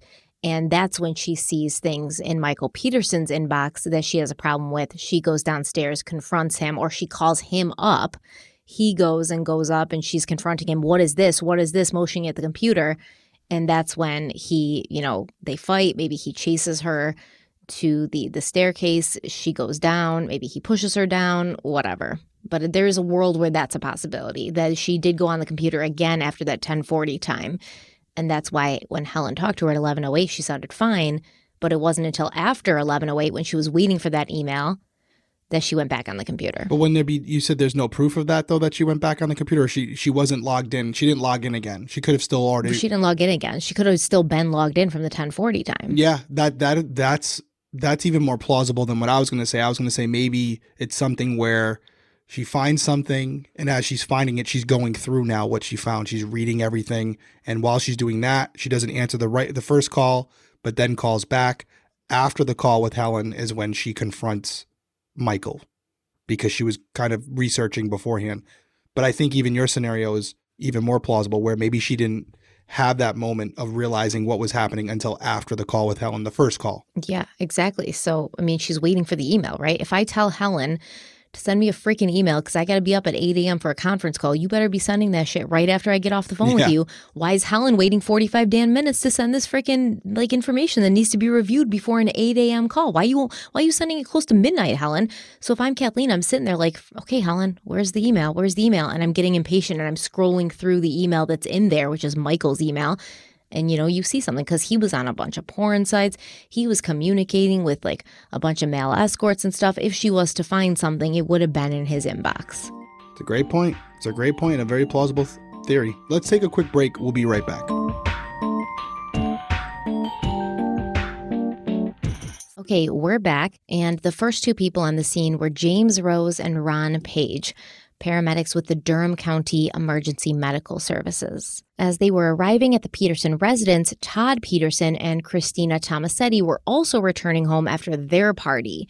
Now, in all accounts, the paramedics claim that Todd Peterson brushed past them and charged through the open front door, which James Rose and Ron Page noticed had blood on it. Straight ahead, Through the front door, the two paramedics could see the large main staircase leading to the second floor. That's the one in the foyer. And to their left, after entering the home, there was a hallway leading down to the kitchen. And off that hallway near the kitchen was an enclosed, narrow stairway, also leading to the second floor. And this is where they saw Kathleen lying at the bottom of the stairway. According to the paramedics' report, quote, her legs were out into the hallway and her head was just inside the encased open door frame where the first few steps are located. The stairwell runs parallel to the hallway but has a few angled steps at the bottom designed to open up the staircase perpendicular to the hallway. Defendant Michael Peterson was seen standing over Kathleen in a semi knees bent position with blood on his hands, arms, legs, and feet. He wore shorts and a t shirt partially blood soaked with splatter spots. End quote. According to Michael Peterson, even before he had called 911, he had gathered Kathleen in his arms to see if she was alive. He said at that point she was limp and dying, and he knew what death looked like because, quote, I had seen it many times in Vietnam, and one of my sergeants in Japan had died next to me in a terrible car crash. End quote. He held Kathleen for a moment, called 911, then held her in his arms again, staring into her sightless eyes, urging her to silently live. But by the time the paramedics and Todd arrived, Kathleen was gone. And in fact, if you go back to what we talked about in, in part one of this, Michael Peterson called the you know 911 and said she was still alive and then i think it was like 6 or 8 minutes later he called back and said she was no longer alive so we need that time frame because of what these medical professionals are going to say. So when Todd Peterson got there, he pulled his father away from Kathleen's body and said, "Dad, she's dead. The paramedics are here." Once Michael Peterson had been pulled away from Kathleen's body, paramedics Rose and Page determined very quickly that Kathleen had no pulse and she wasn't breathing. Both men noticed a large amount of blood at the scene, which was unusual for an accidental fall, but they also noticed that some of the blood was dried. Because she had dressed for, you know, a relaxed night in, Kathleen was wearing white sweatpants, a navy blue sweatshirt, and clear flip-flop sandals. Her sweatpants were covered in blood. Now here is paramedic Rose explaining what he observed that night. When we arrived at the location, uh, we have we had a little bit of difficulty uh, finding the house due to a Christmas wreath that was hanging over the, the numbers uh, to the residence. Um, it probably didn't delay us 30 seconds to a minute at, at the most. It was just a, a, matter of counting the numbers back and, and, going into the drive, the correct driveway. Go ahead and finish, if you would, describing the scene that you saw here. Okay. Um, uh, an enormous amount of blood involved. Uh, a lot of the blood that were on the walls were dried. Uh, the blood under her head was uh, technical terms coagulated. It had already clotted and started to, to harden. And there was also a towel on the, the patient's head that was soaked through. As I said, I was standing on this side of the patient, and my partner was standing here. And we could see that it was dry blood on the steps and also on the wall. Uh, and it also looked like it had been wiped away or wiped on. It had been smeared instead of just blood droplets or just soaking down the wall. Okay. And as you can see, it's, it's a little bit better there. You can see the smear marks on the wall. Paramedic Rose described that not only was some of the blood dry, but the blood on Kathleen's head wounds had started to coagulate, and there was blood on the wall that looked as if it had been wiped up. A few other things about the scene at the bottom of the staircase that stood out was a blood soaked roll of paper towels near Kathleen's leg and a bloody bathroom towel under her head, which Michael later admitted to having placed there. He also admitted that he attempted to wipe up the blood in the stairwell with paper towels. Both Michael Peterson and Kathleen Peterson were barefoot. Kathleen's flip flops were near her body, and there was blood on the bottom of her feet. Michael's socks and sneakers were also near Kathleen's body, so he had taken them off at some point. He once once he like ran to her after he came inside, he took off his socks and his shoes for some odd reason. Additionally, a bloody shoe print that matched Michael Peterson's tennis shoes, which we know had been removed and discarded by the time first responders arrived, that was found on Kathleen's sweatpants on the back of her leg. Additionally, when the paramedics talked to Michael Peterson, he told them he had just stepped outside to turn off the pool lights, and when he came inside, he had found Kathleen at the bottom of the stairs. And reportedly, it was only when he heard that some of the blood was dry that he changed his story to say that he'd been outside for an hour after Kathleen had come in. But what he couldn't change was the claim he'd made to the 911 operator, which was that when he called initially, Kathleen was still alive. So that is very suspicious to me because the paramedics do say in their report, they were like, What happened? And he was like, Oh, I don't know. Like, I just went outside to turn off the lights. And when I came in, this is how I found her. And it seemed like he modified this story when he heard that the blood, some of the blood was dry because if she has, she was just dying as you talked to 911 by the paramedics, the time the paramedics arrived, which wasn't 10 minutes later, why would that blood be dry at that point? When he figured out that some of the blood was dry, that's when he came up with this whole, oh, we were outside sitting by the pool and she came in an hour before I came in that's when he he said that story. But we do remember when he talked to the 911 operator, at 246 he said she's still alive so he couldn't kind of change that he couldn't change his 911 call So a couple things there.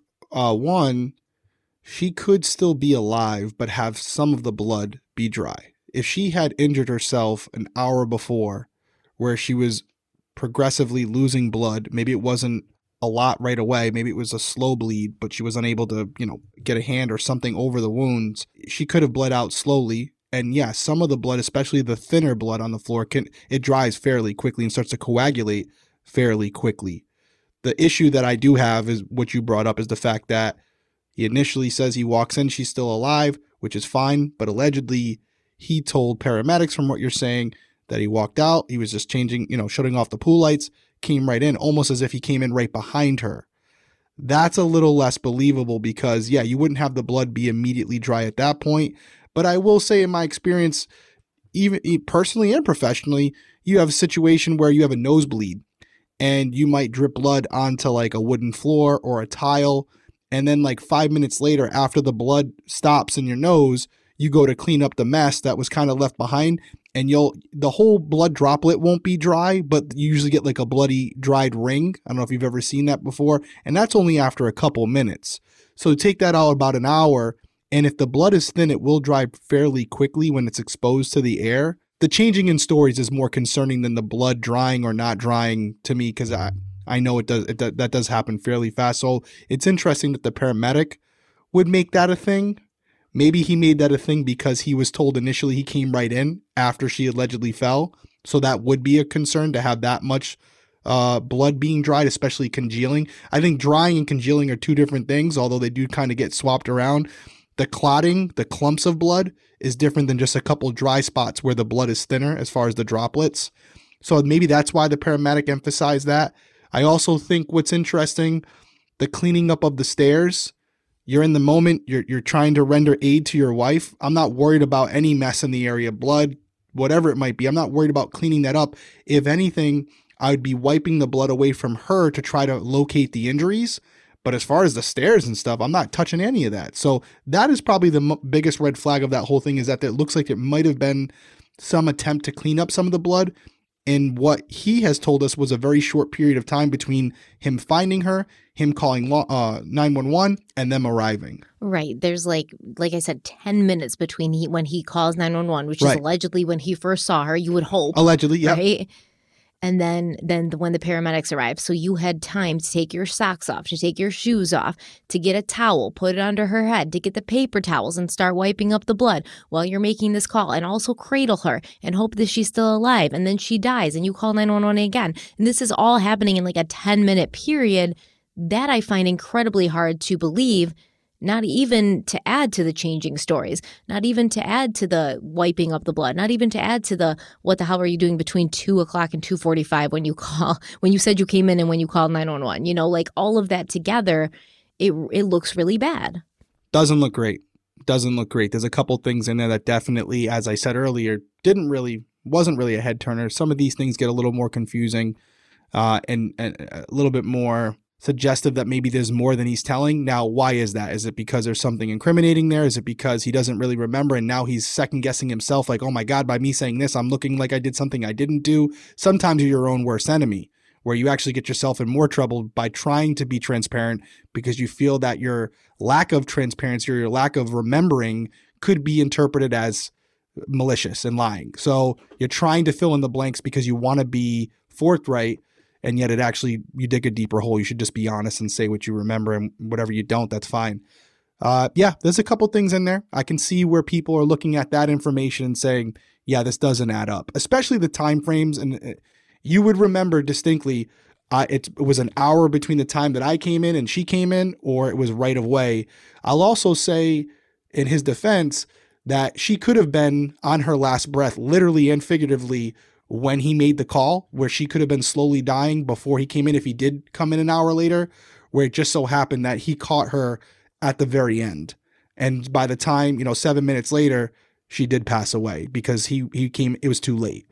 That is, that is still plausible based on what we know what we've been told if we believe that hour window thing. It is still plausible. It doesn't explain the changing story. I agree with that. That's I don't know how you confuse that. The only explanation I could give, and I'm not trying to give him an out here, is that the paramedics misheard him. That's the only thing. But we we we can't we can't make that leap for them.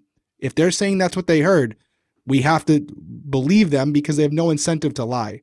So But you also have to look at the timing and say, okay, if you called at 246, she was still alive, and you called like six minutes later and you said she wasn't alive anymore, would you be spending any of those precious minutes like getting paper towels and cleaning blood off the stairwell? Nope, got no rebuttal for that one. Completely agree. Right. That's why I said it. I don't know why you're touching any of the blood. If it's smearing, if if he admitted that he was trying to clean up the stairs, that's one thing. Or could it have been him moving her? That's a different thing. But from what we're hearing, he said, "Oh, I, I was cleaning up some of the blood on the stairs. Why why were you doing that? Why were you cleaning?" Yeah, because they're like, where the hell stairs?" the paper towels come from? And he's like, well, I was trying to wipe the blood up, you know? And, you know, wh- wh- what was the other case? Danielle Redlich, right? Where Yep. she claimed it was self defense and like she didn't call 911 and she spent like hours trying to clean the blood up, Yeah. you know? And then in, in that situation, you know, she says, well, I was traumatized. I was a woman who'd, you know, experienced domestic abuse. So I was traumatized and your mind doesn't make sense of what you're doing and you do things that don't make sense. But we can't just use that excuse all the time and say, like, I was eh, traumatized. So, you know, I was cleaning up the blood, not thinking about what I was doing because I was traumatized. And it's like, well, how often are we going to use that excuse when you're the only person in the house with this person who's dead? You know, so Yeah. And that could be another situation. It's great you bring up Danielle because it, it is another situation where we've talked about premeditation, where they could be financially motivated into why he killed her. It could also be a situation where you've kind of gone towards it where she confronts him, there's an argument, it gets violent, and it results in an accidental death where there wasn't an intention to kill her, but due to the violent acts of the argument, wh- which I apparently got physical. She dies in that situation, and now he's trying to figure out how to how to clean up his mess. So you do have three scenarios where it could be an accident, could be premeditated murder, could also be a an argument gone wrong, which still again is criminal, but obviously not premeditated murder. let's say it's an argument that gone gone wrong that happened much earlier and he tries to like clean it up and then he's like there's no way I can freaking clean this up so he spends like an hour trying to like clean it up and trying to and then he's like oh there's no way I can do this Now he's putting a story together. So now I've got to call 911 and say something, you know, but he doesn't realize that they're going to figure out, well, some of this blood is dry, so we can tell timing of her death doesn't match up with your first story, which is you just went to turn the pool lights off and came back in, and now he has to revamp. So Right. that is possible. And in that story, he calls, says she's still alive, but she isn't. And then he calls back very quickly before the police would be able to get there, before paramedics would arrive, and says, "Oh, now she's dead." When in actuality, she was dead on the first call. hmm Yeah, it's, Yeah. it's definitely definitely possible. Yeah. So and then you know we got Todd Peterson's there with his his friend, and then Todd Peterson also called another one of his friends, Ben Manier, and Ben's girlfriend Heather Whitsom, and apparently these two individuals were at the party with Todd earlier, so they were still in the area because the party had just ended when Todd came home, and Heather Whitsom was reportedly a doctor. So I don't I don't know what they thought they were going to do, like whether the doctor was for Kathleen or whether the doctor was to like calm Michael Peterson down. They never really explained that, but Michael said he wandered around the kitchen in a daze while the paramedics attempted to revive Kathleen and finally his t- his son Todd steered him over to the sofa and had him sit down. Next on the scene were Durham police officers McDowell and Figueroa. After being informed that Kathleen was dead and seeing a large amount of blood at the scene, McDowell called for detectives and crime scene technicians. Now, according to Michael Peterson and his son Todd, within moments of the police being on the scene, Michael was treated as a suspect.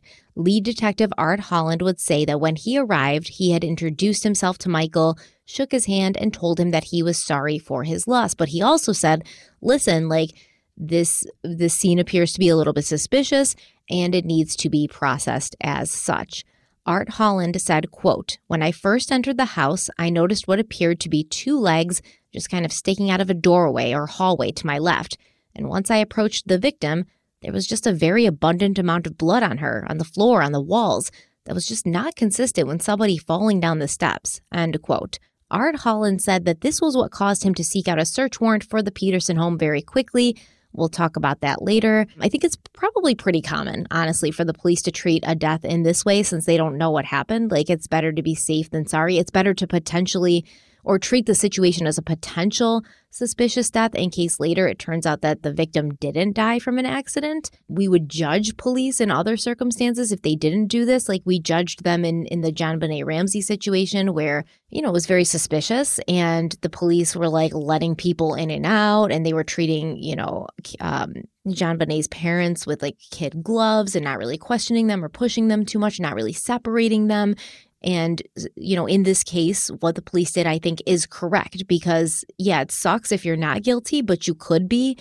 And they have to process the, the scene in that way in case. You know, they don't want to take their chances to treat it as an accident only later to find out it was not an accident and you didn't collect the evidence properly. Couldn't agree more. Even in times where it doesn't look suspicious, but just the age and initial understanding of the of the person's medical history, if they're young and don't appear to have any major illnesses that would cause this sudden death, we we still treat it like a crime scene just to be safe. Yeah, and a lot of these guys were like, we were completely thrown because we were told this was an accidental fall down the stairs, and we've seen dozens and dozens of like accidental fall down the stairs, and we've never seen one that looked like this. Like that's what they all kept saying repeatedly. What's interesting about that, for me, with this blood in the stairs, it doesn't appear on the surface like if this was a crime, Kathleen was killed somewhere else or injured somewhere else and then moved to the stairs. It seems like whatever happened, it probably happened on that staircase. And more than likely, it was her falling down the stairs, whether it was by her own actions or by him pushing her or whatever. So that's the one thing that's con- confusing to me because let's say, for example, he pushed her down the stairs violently. Mm-hmm. She still bled out from her injury sustained while getting pushed down the stairs, unless we're to believe that there was a blunt force object used near the staircase and that's what caused the injuries and that's what caused the blood. But I guess I'm jumping around because you kind of talked about the iron poker and things like that earlier and how it didn't really line up. So maybe I should hold those thoughts for when we get to those points. But if if you're in the camp that believes he pushed her down the stairs intentionally to to make it look like an accident, well then in that case he's guilty of a crime, but it was in fact the stairs that caused the blood that you saw. Now, if you're in the camp that believes it was another weapon that was used in that area, so he used the stairs as the excuse because it was so close, well then I guess I could I could see I could see your argument there. Yeah, it didn't seem like the prosecution ever went with the she fell down the stairs. They believed that he used that blow poke or something like it to beat her in the stairwell and that's why there was so much blood. Yep, she just happened to be in that area, so he said stairs it is. Yeah, maybe he was chasing her down the stairs or whatever right. and like hitting her as as she went. That's kind of what they they believe happened or maybe she was trying to get up the stairs. Whatever, they believe that it happened in that stairwell and that's why there was so much blood because he was hitting her with this thing and that's why the blood was like on the walls and I see the argument cast off on the walls things like that. Hey guys, don't let the stairs don't let them take you off the track here. He wants you to believe it's the staircase in reality, the staircase has nothing to do with it. It's a red herring. Yeah, I mean, if you watch the trial, like witness after witness, first responder after first responder is like, it just didn't look like she accidentally fell down the stairs. Like we couldn't get past that, you know? And so right from the bat, they are suspicious. And right from off the bat, they treat Michael Peterson, you know, as a, a person of interest. But um, just Michael and Todd Peterson did not like this. They were very put out by this. Todd said, quote, I knew for a fact no way in this world that my father would ever hurt Kathleen. While it was completely unfounded in my mind, the way they were behaving, the way they were barking orders at us, restricting us from talking to one another, they truly drove home the point that they were investigating this as a crime. End quote. The police separated the group, which at this point included Michael, his son Todd, Todd's friend Christina, Todd's friend Ben, and Ben's girlfriend Heather, and later during the trial, investigators testified that they had tried to keep Michael Peterson, Todd Peterson, and their friends apart so that they couldn't talk about what happened and like get their story straight. However, they had a difficult time doing this. Officer McVeigh said, quote, I saw Todd Peterson trying to relay messages through the window because there was a patio off the study. I caught him doing that two times. Todd Peterson and Ben were whispering a lot, like they didn't want us to hear what they were saying. End quote. I don't find that super suspicious because it's like you like some people just don't feel comfortable when the police are treating them like a suspect, you know, and that being treated like a suspect may have caused the suspicious behavior. So they're like, we got to be really quiet and really like low key about what we're talking about. And of course, if you think they suspect you, you're going to want to play your cards close to your chest, no matter if you're innocent or guilty. You know, you're just going to not want to be super cooperative, I think, at that point. Yeah, you're right. And I think the police handled it the right way. I mean, some may see it as insensitive, but as you laid out earlier, if a crime scene looks suspicious, you have to treat it as a crime because you don't want to come back and get egg on your face because you went in there and, like you had said, you know, oh yeah, everything's good. Let's mop it up, boys. Let's get out of here. And then you realize you just cleaned up all the evidence that could have implicated someone in a murder. And and as you also said, as a human being, if you didn't do anything wrong, when law enforcement is telling you directly to your face, hey, we got to treat this like a crime scene, and you guys are the only ones here. So if it is a crime, you're the suspects. It doesn't reasonable deduction probably get you there. So now they're concerned about what they're saying and how it could be used against them. So I think it's all fair at that point. I think it's all reasonable to assume that would be a reaction to law enforcement indicating they're treating it as a potential crime and you could be the the, the potential suspect. I would probably react the same way. Yeah, and I think the way um, Art Holland, the lead detective, handled it was was good. Like he came in, and said, "Hi, Michael Peterson. I am Art Holland. I'm the lead detective. I'm sorry for your loss. However, just to be safe, we need to do this." You know, he's given them the heads up. He's communicating with him. It's not like they're just blindsiding him. And um, they did call Michael Peterson's brother, Bill, who lived in Reno, and Bill was a lawyer, not a criminal lawyer, but a lawyer. And then they had put Bill on the phone with uh, the the lead detective Art Holland, and Bill was like, you know, they're not talking to you, like they don't need to talk to anybody until a lawyer gets there. So, you know, stuff like that. I think that probably them whispering and not talking is because Bill had said, don't talk to the police. You know, it's pretty normal. Yep. No issue with any of that. The way the police handled it and them, you know, secretly speaking to each other could have been just, hey, a loved one's dead. What are we doing here? What's going on? Yeah, and Michael Peterson said, quote, I can remember, and it must have been very early while I was still in the kitchen, that a cop was on me instantly. Everywhere I went, a policeman was there. I went outside with Ben and a policeman was there. There was always a policeman with me. End quote. So, yeah, very put out about it. And I'm going to tell you why he claimed he was so suspicious and put out about it when we come back from our last break.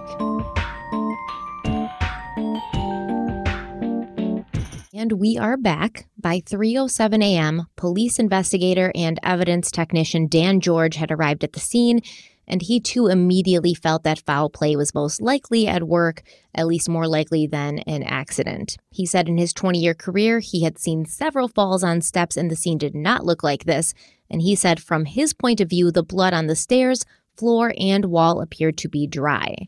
George immediately told Officer Figueroa to begin securing the scene while they waited for the crime investigation department who were on their way. And at that moment, Dan George claimed that Michael Peterson, barefoot and covered in blood, ran past him and bent over Kathleen, crying and caressing her. Again, as I was backing up, Mr. Peterson come running through the home and he, he was moaning.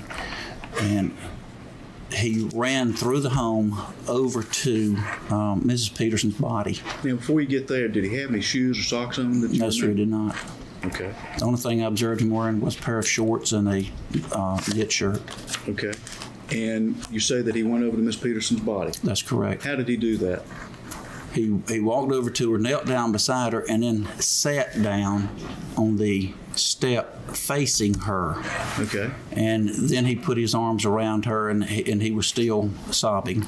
So basically, the implication here is that as soon as Michael Peterson heard that CSI was on the way, he was like, let me get up in here and mess with this crime scene a little bit more and really throw off, you know, what it looked like and get more of her blood on me and just get everything all over the place. And then Todd Peterson comes over and pulls Michael off. And then Todd Peterson has Kathleen's blood on him. And then, you know, there ends up being blood all over the damn house because they both got blood on them and, you know, things like this. And the defense team would would later kind of look at the police and accuse them of not handling the crime scene correctly. Like, why would you allow this to happen? Why would you allow uh, her husband to come rushing in and touch her and move her and do all of this? And the police were like, well, we didn't know what to do at that point. Like, he did it so quickly. It's not like he asked permission you know and then what were you supposed to do like eventually you know we got him off but by that time it's not as if as soon it's like as soon as he heard that they were sealing off the crime scene that they were going to rope it off so nobody could get there he like ran over that's the implication at least that's how they make it seem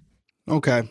Yeah, I feel like I'm on the uh, defense team for Michael Peterson tonight, but I, I one good luck stopping a husband who wants to go over and see his wife who just passed away. He's already been touching her the entire time, so it's not going to make much of a difference at that point. I don't know if I was a patrolman or a detective in that moment, especially if he's rushing. I'm not going to tackle him to stop him from touching a body. Eh, to me, is a body when I know he's already been handling that body. It's not going to contaminate it any further. I guess I should walk that back. Some DNA experts out there will say, hey, you know, maybe, maybe, but yeah, I think human element comes into it to a certain degree. I even think about JonBenét, whether you believe that the parents are responsible or not, him bringing up JonBenét's body, it's his daughter.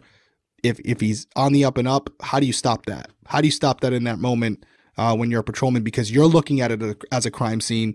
This person potentially just lost their their wife. I wish everything was this scientific lab where the crime occurs and there's no contamination and everything's perfect. But Henry Lee actually told me this in person one time when we were talking about OJ Simpson. And he said, no crime scene is not contaminated. The minute the crime happens, it's already contaminated by something, whether it's the elements from outside, the elements from inside, no matter what happens, every scene is con- contaminated. It's just a matter of how contaminated it is. And he's right. Yo, did you just did you just name drop Henry Lee? I mean, Henry, me and him are close. Can I call him Henry? Is that okay? Do, do I, you know? I think you can call him. I think you can call him like Mr. Lee, maybe. I mean, you might call him that. I mean, me and Henry are on a first name basis, but so you can call him Hank, technically. I mean, I don't go that far, but you know, I've worked with Henry a couple times. Dr. Lee, I'm oh only kidding. I've worked with Dr. Lee a couple times, you know, and he. I remember having a conversation off camera, talking about different things, talking about this crime scene, talking about any crime scene. He just he was like, "Listen, man, people think that." Even if you get there first person on scene, the minute even the CSI tech, you know, cu- cutting off the scene, that person is technically contaminating it with their own footprint, l- literally and figuratively. Don't be jealous. Don't be jealous of my relationship with Dr. Lee. I am so I'm so freaking jealous. Actually, I love Dr. Henry Lee. Like I would love to be able to sit with him. Maybe I'll introduce you one time. Yeah, can like we we get together like a like a tea party or something. I just want to sit with him for like an hour and talk to him. I'll start a group chat. I think we should talk to him about this case. Technically, you know, reach out, see if he's free. All kidding aside, I do have his number. I do. I think he'd hop on a podcast. Probably not. He's a very uh, sought after person. And I will tell you, the times that I did work with him was for Discovery and uh, he didn't do anything for free. That's not a knock on him. I'll just say he he doesn't do he doesn't do anything. He doesn't really do anything for free. So, as far as what you said about contaminating the crime scene, I do agree with you actually. And sometimes when I'm reading these books and things, and I sometimes I'm like, am I missing something? Like, why are they making such a massive deal out of this? Because as far as I'm concerned, there was a good amount of time that Michael Peterson had Kathleen Peterson to himself, as well as that scene where he could have done anything. He could have moved her body around. I mean, we know he brought paper towels in, he was wiping shit up. The scene's contaminated already. He's already got her blood all over him. So, what was this last sort of ditch effort supposed to do? Who knows? But I, I, I do think like if you guys know in the comments what this was supposed to signify and why, you know, people who are against Michael Peterson make such a big deal out of this moment, let us know because uh, I do feel like I'm missing something on that on that note. Before the crime scene team arrived, Michael Peterson was pretty much left to his own devices. So they said he walked around the home. Sometimes he was talking to himself. He mumbled something about email and then he went to his computer and he was like looking at his computer for a while. He paced in the kitchen. He even tried to wash his hands in the kitchen sink, but the police stopped him and they were like, You can't wash your hands right now. You know, you got to keep the blood there. Um, like I said, Peterson even used the computer in the library to check his email between 4:15 and 5 a.m. And we're going to talk about that next time because there's some evidence that while he was on the computer, he was deleting a bunch of stuff. And by 5 a.m., Michael Peterson had called his lawyer, Carrie Sutton, who arrived 20 minutes later. Now, Michael claims he's been judged harshly for lawyering up so early, but he said he also felt from the very beginning that there was a target on his back and he had reason to believe that he wasn't the Durham PD's favorite person.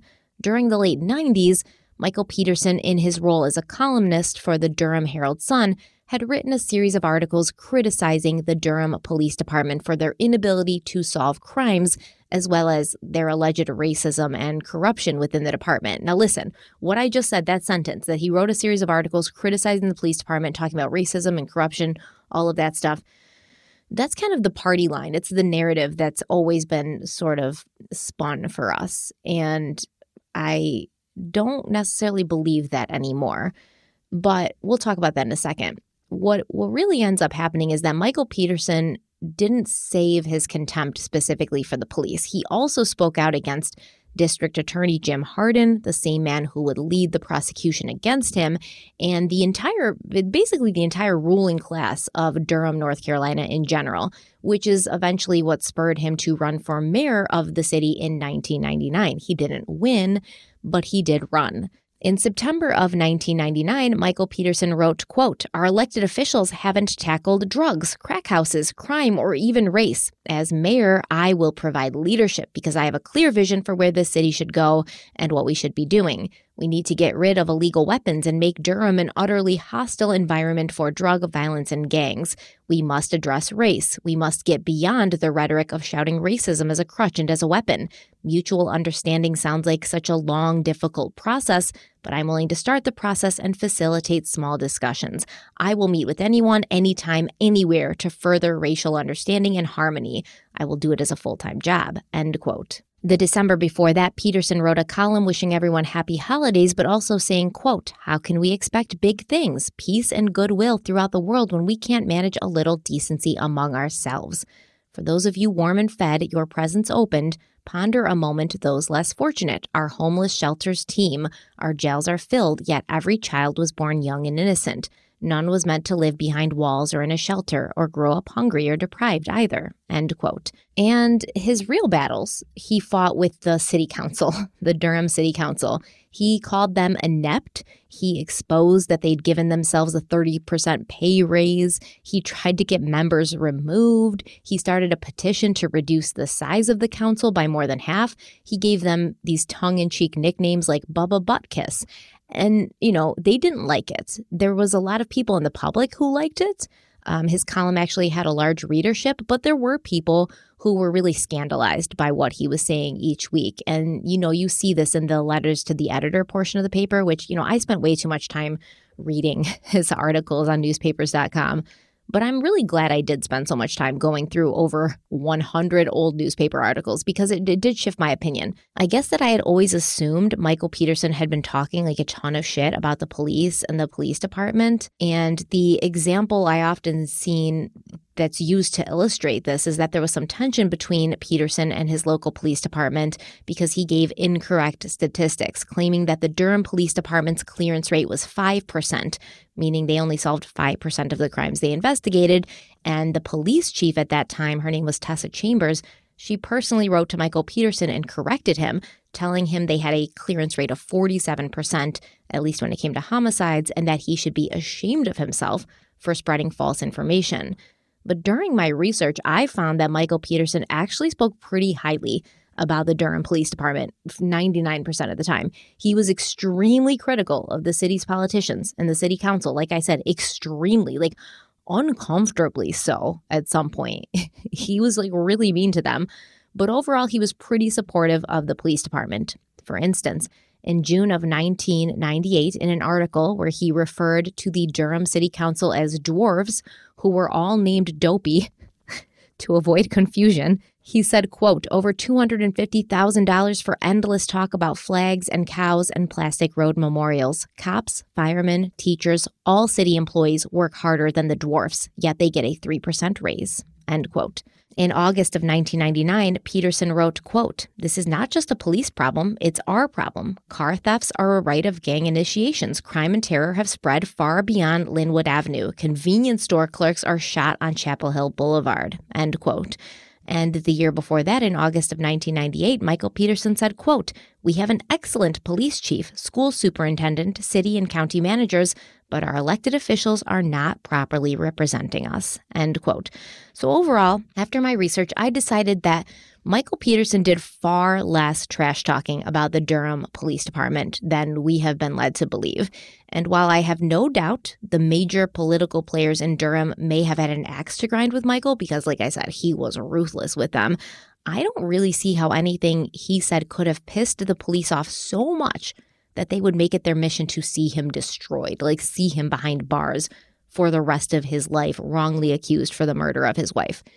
I, I mean, I guess if you were arguing for Michael, you could say the police are just following orders. Like the people that give the cops their marching orders are the people he was trash talking. But I'd have to see some legitimate proof of that, honestly. Like what we have to understand is these first responders, these um, paramedics and stuff, like they're not over here like, is this the guy who's talking shit about the Durham PD in his column? Two years ago, we're going to get him. You know, that's not necessarily what's happening. And like I said, we also have to keep in mind that although Michael Peterson was writing a column, it was a popular column. And he had ulterior motives for going so hard on Durham's existing power structure. After all, he would go on to run for mayor of the city in 1999.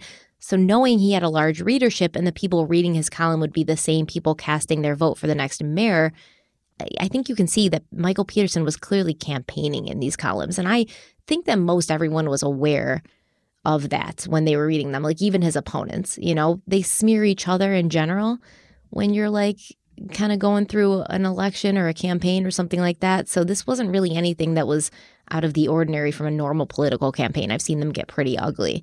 I just didn't see him talk a lot of bad stuff about the police department. Honestly, he seems to be like, "Oh, I get it. They're doing the best they can with what they have." Yeah, personally, I've we've had numerous experiences over the years where you have current political figures and possible political figures who are critical of the local law enforcement or fire department, whatever it might be. And eh, for the most part, police officers understand that's kind of like part of the game and that's always going to be a hot topic crime, things of that nature. So we expect it and it's not something where you're looking at it like, oh, if I get an opportunity to bag this guy, I'm going to do it. Now, I know people in the comments are going to say, well, that's not all cops, Derek. Some cops are the other way, and that's very true.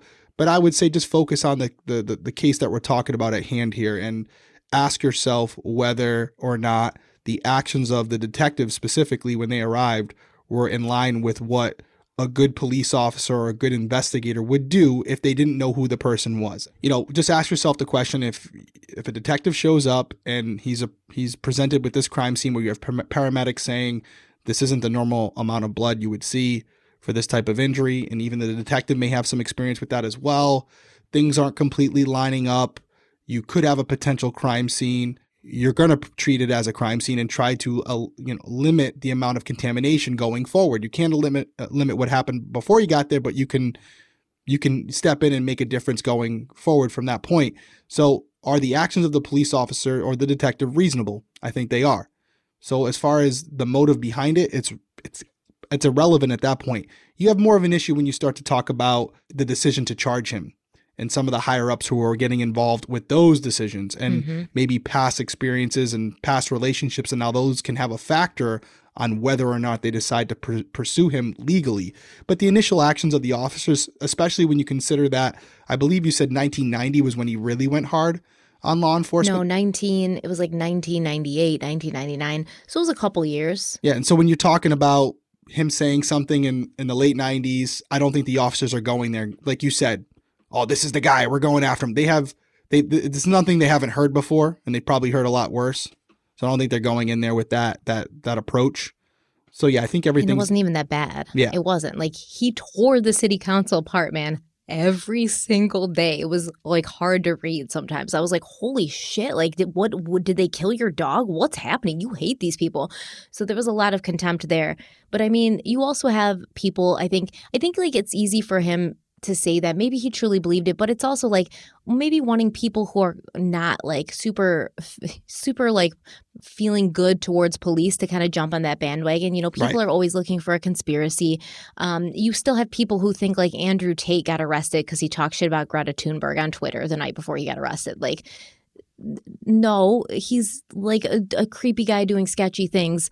Like in a in a foreign country is why he got arrested. Like, there's no power structure in this world who's going to be like Andrew Tate talked about Greta Thunberg on Get him. Twitter.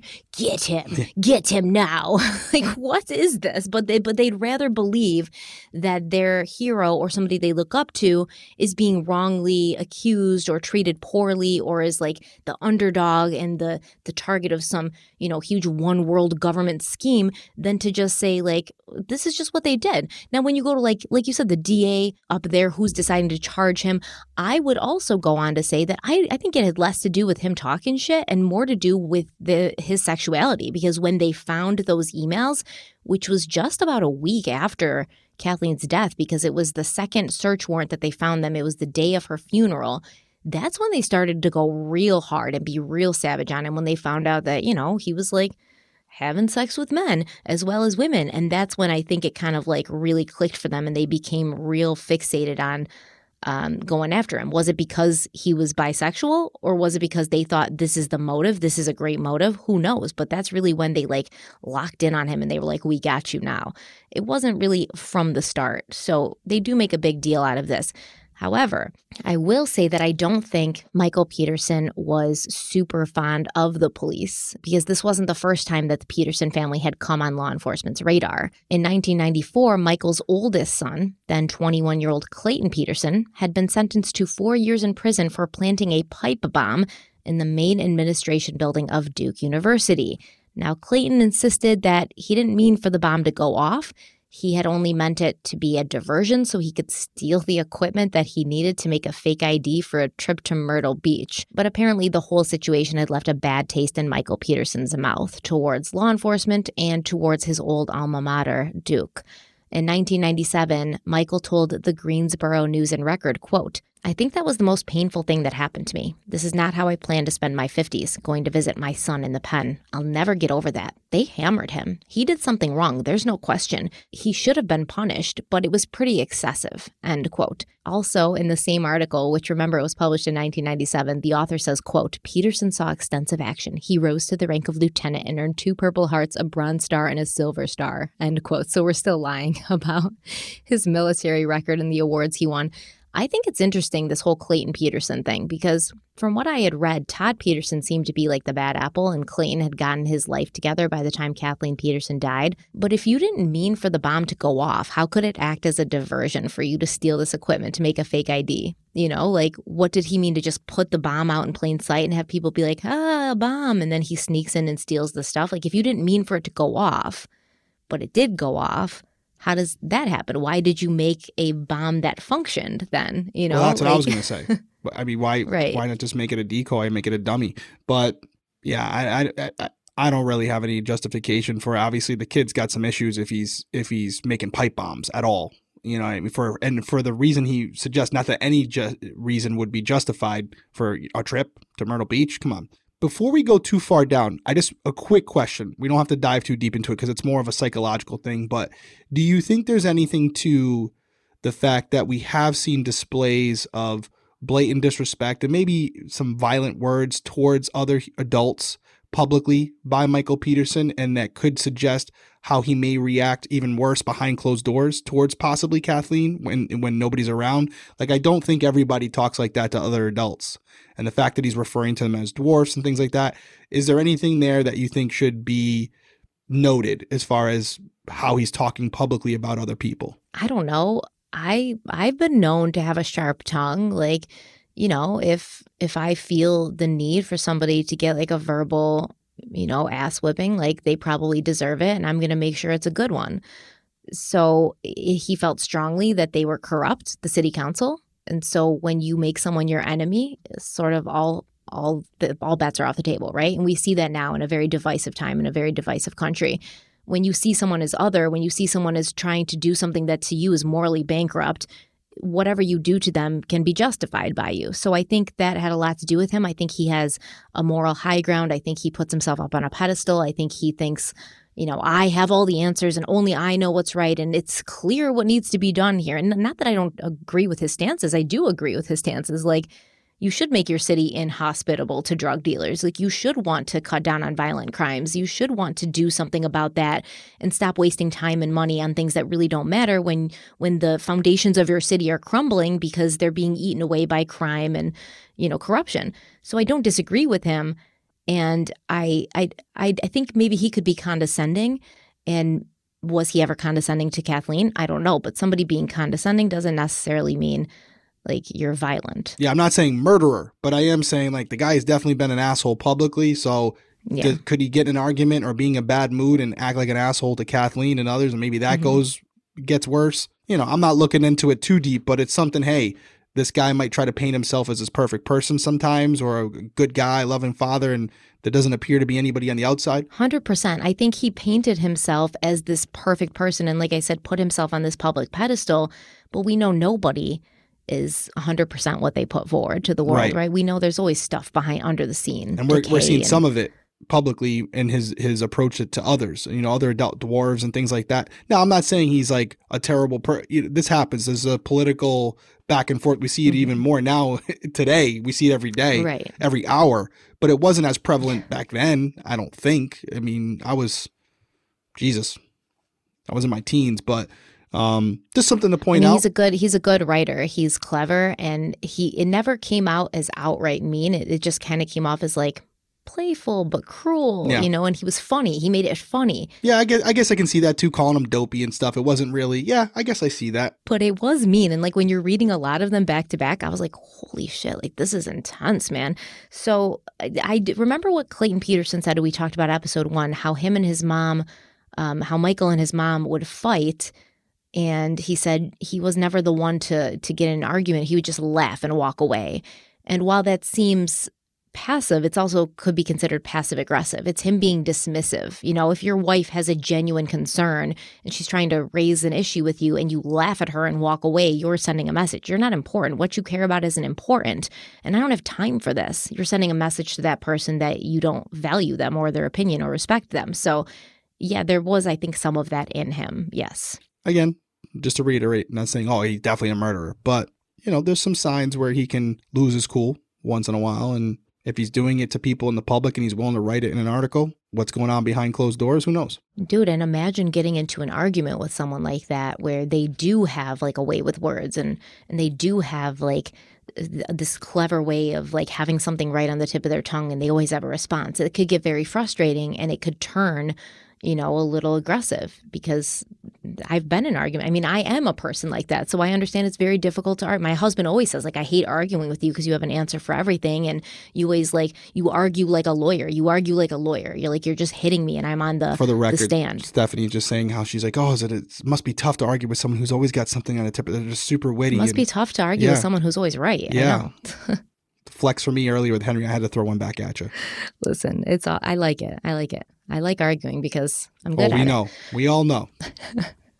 But I can I can imagine, and that's why I think I do see a little bit of myself in him. Like he's kind of like a condescending prick, and I can also be like a condescending prick. Like if you piss me off, I will let you know how little I think of you. So it's it's it's hard for me to judge that while also recognizing it in myself. But I do know that it does frustrate people who are close to me when we argue, and that it can turn like very like frustrating for them. So we'll we'll see. You know, I wonder if other people have said the same thing about him. I wonder how someone like Michael, who's very witty and sharp and quick, how he would react when someone equally, if not more intelligent and maybe more quick, like Kathleen, responds back, and he, he's she's getting the best of him. How does how does he react to that when someone he, he meets his match? He's not going to react well, probably, right? I would I would imagine so. I don't know. I, I haven't met my match yet, but I'll let you know when I when one day I do and how I feel about it. okay. I'm not saying anything. You're setting yourself up there, Yeah. homie. so we're going to kind of move on and I'm going to kind of go back to the scene because within the first few days after Kathleen Peterson was found dead on the floor of her beloved home, there was three search warrants applied for and executed. The first warrant dictated that law enforcement could collect evidence including fingerprints, blood stains, the physical layout and measurements of the premises, documentary evidence including ownership. They could take video and picture of the scene in order to preserve it, and this warrant was obtained on December 9th. The next day, December 10th, Detective Art Holland applied for a second warrant, which stated the home at 1810 Cedar Street could be searched, as well as four vehicles that had not been included in the first warrant. And on December 12th, Detective Holland got another search warrant that included all items from the previous warrant, as well as computers, CPUs, files, and software. And we're going to talk about what they found. That's when they found all that stuff on Michael's computer and they went hard on him. But Let's talk about the evidence at the scene that stuck out as being inconsistent with the story that Michael Peterson had told. And using this evidence, the prosecution would put forward their theory that Michael had staged this scene. He basically killed his wife and then spent all of that time that he wasn't calling 911 while her blood was drying to stage the scene to make it match a certain story he was telling. First, there was a bottle of wine and two wine glasses on the kitchen counter, and Michael's fingerprints were found on both the wine glasses as well as the wine bottle, but reportedly, Kathleen's fingerprints were not found on either wine glass.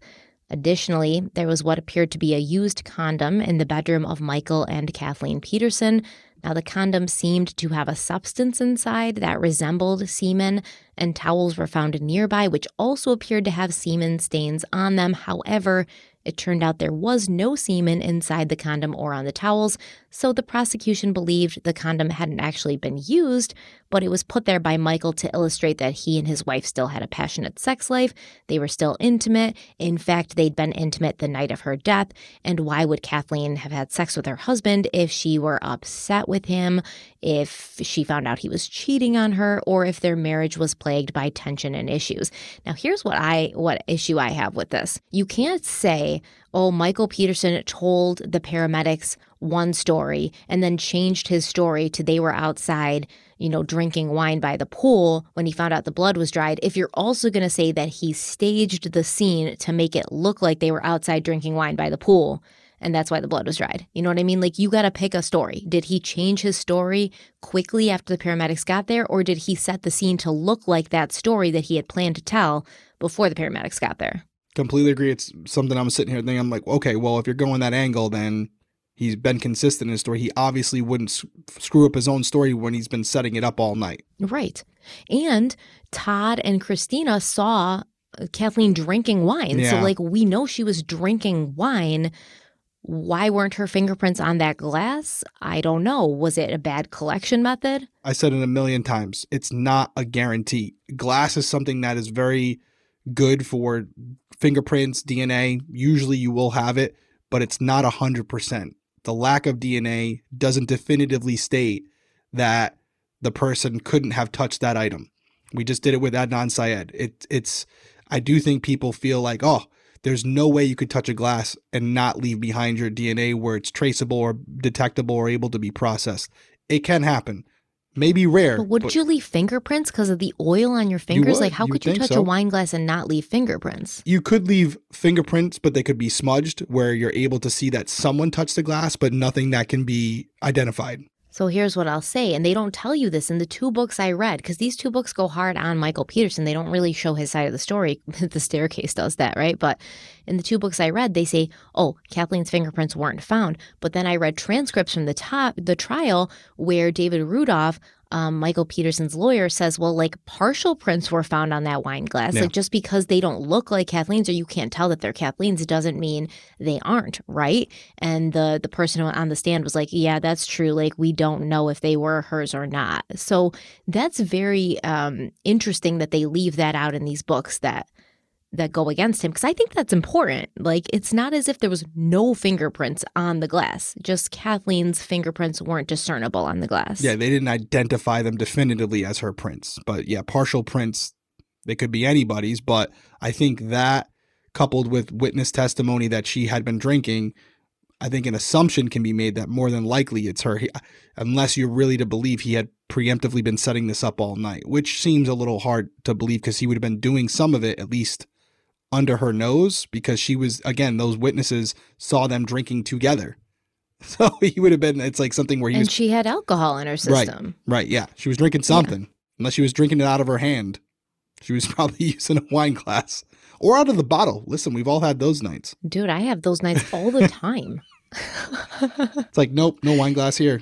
Like the the condom with the substance inside that looked like semen but turned out not to be semen like i can't tell you. I can't tell you what the hell that means man. Yeah, that that was interesting. it could be a var- variety of things but i definitely think and i think it's hard to say that like oh the the wine and the wine glasses were like set up to stage the scene. And we also have to keep in mind the person who processed these wine glasses duane deaver he's the same person who would literally cause the case to be thrown out against michael peterson because of the fact that he was like so bad at his job and he sucked so bad that he had so many issues processing evidence in so many other cases that the state was like, all right, dude, just take your Alford plea and go. We don't want to get sued. We don't want to deal with this anymore. And Duane Deaver's the one who was processing this part of the scene. So, I mean, maybe he just didn't lift the fingerprints correctly, you know? He might not have a. You can by using the tape on the fingerprint, you can actually smudge the print. It might be a good print before you do. There's different things you can use. Um, cyanoacrylate. You can use a glue where if you think you have prints, you can take the glass. You can bring them back to a laboratory. You can bring them back to the station if you have any evidence room. You stick them in this big machine. Essentially, what it does is it sprays a glue into the air, like basically like super glue. That super glue will attach to the oils on the glass, enhancing the fingerprints, and then you can dust them because the super glue will attach to the oils themselves, increasing that print, making it more visual to the even just the human eye. Then you can use the dust to obviously cover the glue print, tape it off, pull it off, and you're good to go. Yeah. So, I mean, he could have just, like, Duane Deaver could have just not gotten the fingerprint properly. Yeah. You know, Yes. there's a reason that they completely, you know, kind of changed their tune when when it came out that Duane Deaver was like shitty at his job and kind of let Michael Peterson go home after that. Yeah. So it was pretty bad. Now, additionally, crime scene technician Eric Campen would later testify that while he was using luminol in the Peterson home, he was able to identify a series of bloody footprints that were not visible to the naked eye, which means I assume that they'd been wiped up after they were put there. Uh, these footprints came from bare feet, which led from the location of Kathleen's body to the laundry room. They stopped in front of the utility sink in the laundry room, then they went into the kitchen. They paused in front of the wine cabinet and then returned to the bloody scene at the foot of the staircase. Uh, reportedly, there was also blood found on the wine cabinet. There was blood found on the door leading out to the patio, and there was a drop of blood found on the slate patio outside. Now, at this point, I'm just giving you the prosecution side of things, what they claim they saw, what they claimed they observed, how they interpreted those things. I'm not really giving you the rebuttal of Michael Peterson and his legal team yet, or telling you why this specific evidence may have been misinterpreted, even though I kind of I kind of did. But I also think like because it's so hard to say one Yeah. side, you know, it's hard to say one side of the story. Like it's hard.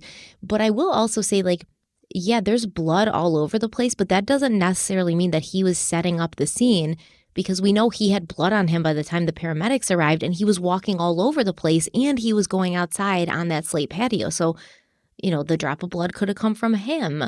The blood that was all over the place could have been just from him walking around and touching things. Did he do that on purpose to mess with the scene? Who knows? But I don't think it necessarily screams like he staged it and here's what he did and how he did it. No, I agree. On the surface, when you just read that, it sounds pretty bad. But then when you put some context behind it and you have some understanding of his actions that night, we also know that at some point he grabbed a towel and stuck it under his wife's head. Where'd he get that towel Mm-hmm. From? I'm assuming he probably, Probably got it from the laundry laundry room. Right. That's exactly what I was thinking, Yeah. right? We think alike. We're twins. Yeah, exactly. but, uh, you know, I'm telling you this stuff because I want you to understand this is why the police and the DA would eventually get a warrant for Michael Peterson's arrest on December 20th. And in my opinion, all of this stuff did look very suspicious to the police and the DA, but it was when they went through that electronic evidence that they were really sold on Michael Peterson being a killer. District Attorney Jim Hardin would later argue in court that he believed on the night of her death, Kathleen Peterson had gone to use her husband's PC, and there she discovered evidence that Michael was not only bisexual, but carrying on relationships with other men while married to her.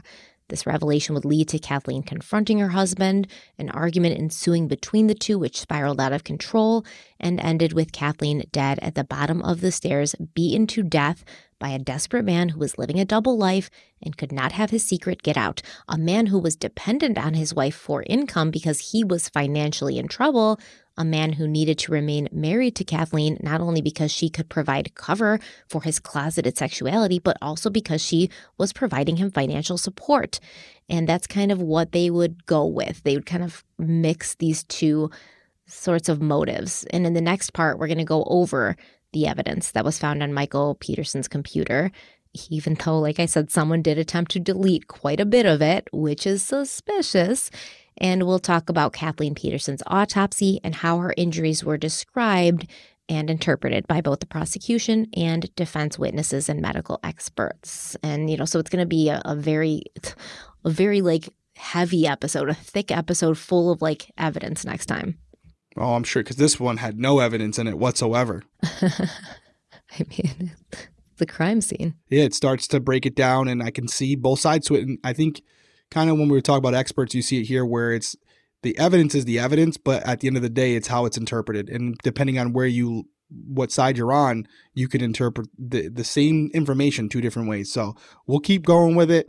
It's uh, an episode. I think we're going to be a little bit over two hours. It was a good episode. I think it was packed with a lot of information. So it definitely is a good point to end it. And also, you know, we're going into 2023 now. We're trying to make sure we're doing all the right things as a, as a show. If you haven't noticed, I've been putting the links to all the advertisers for each episode in the description box for both audio and on YouTube. So if you're listening or watching, whatever it is, pull out your phone. If you want to try one of the products that we talked about in the episode, the links are right there for you.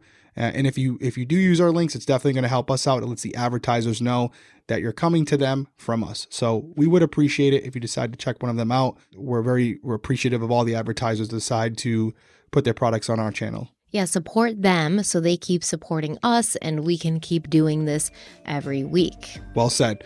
Appreciate you guys. Thank you for being with us. Stay safe out there. We'll see you next week. Bye.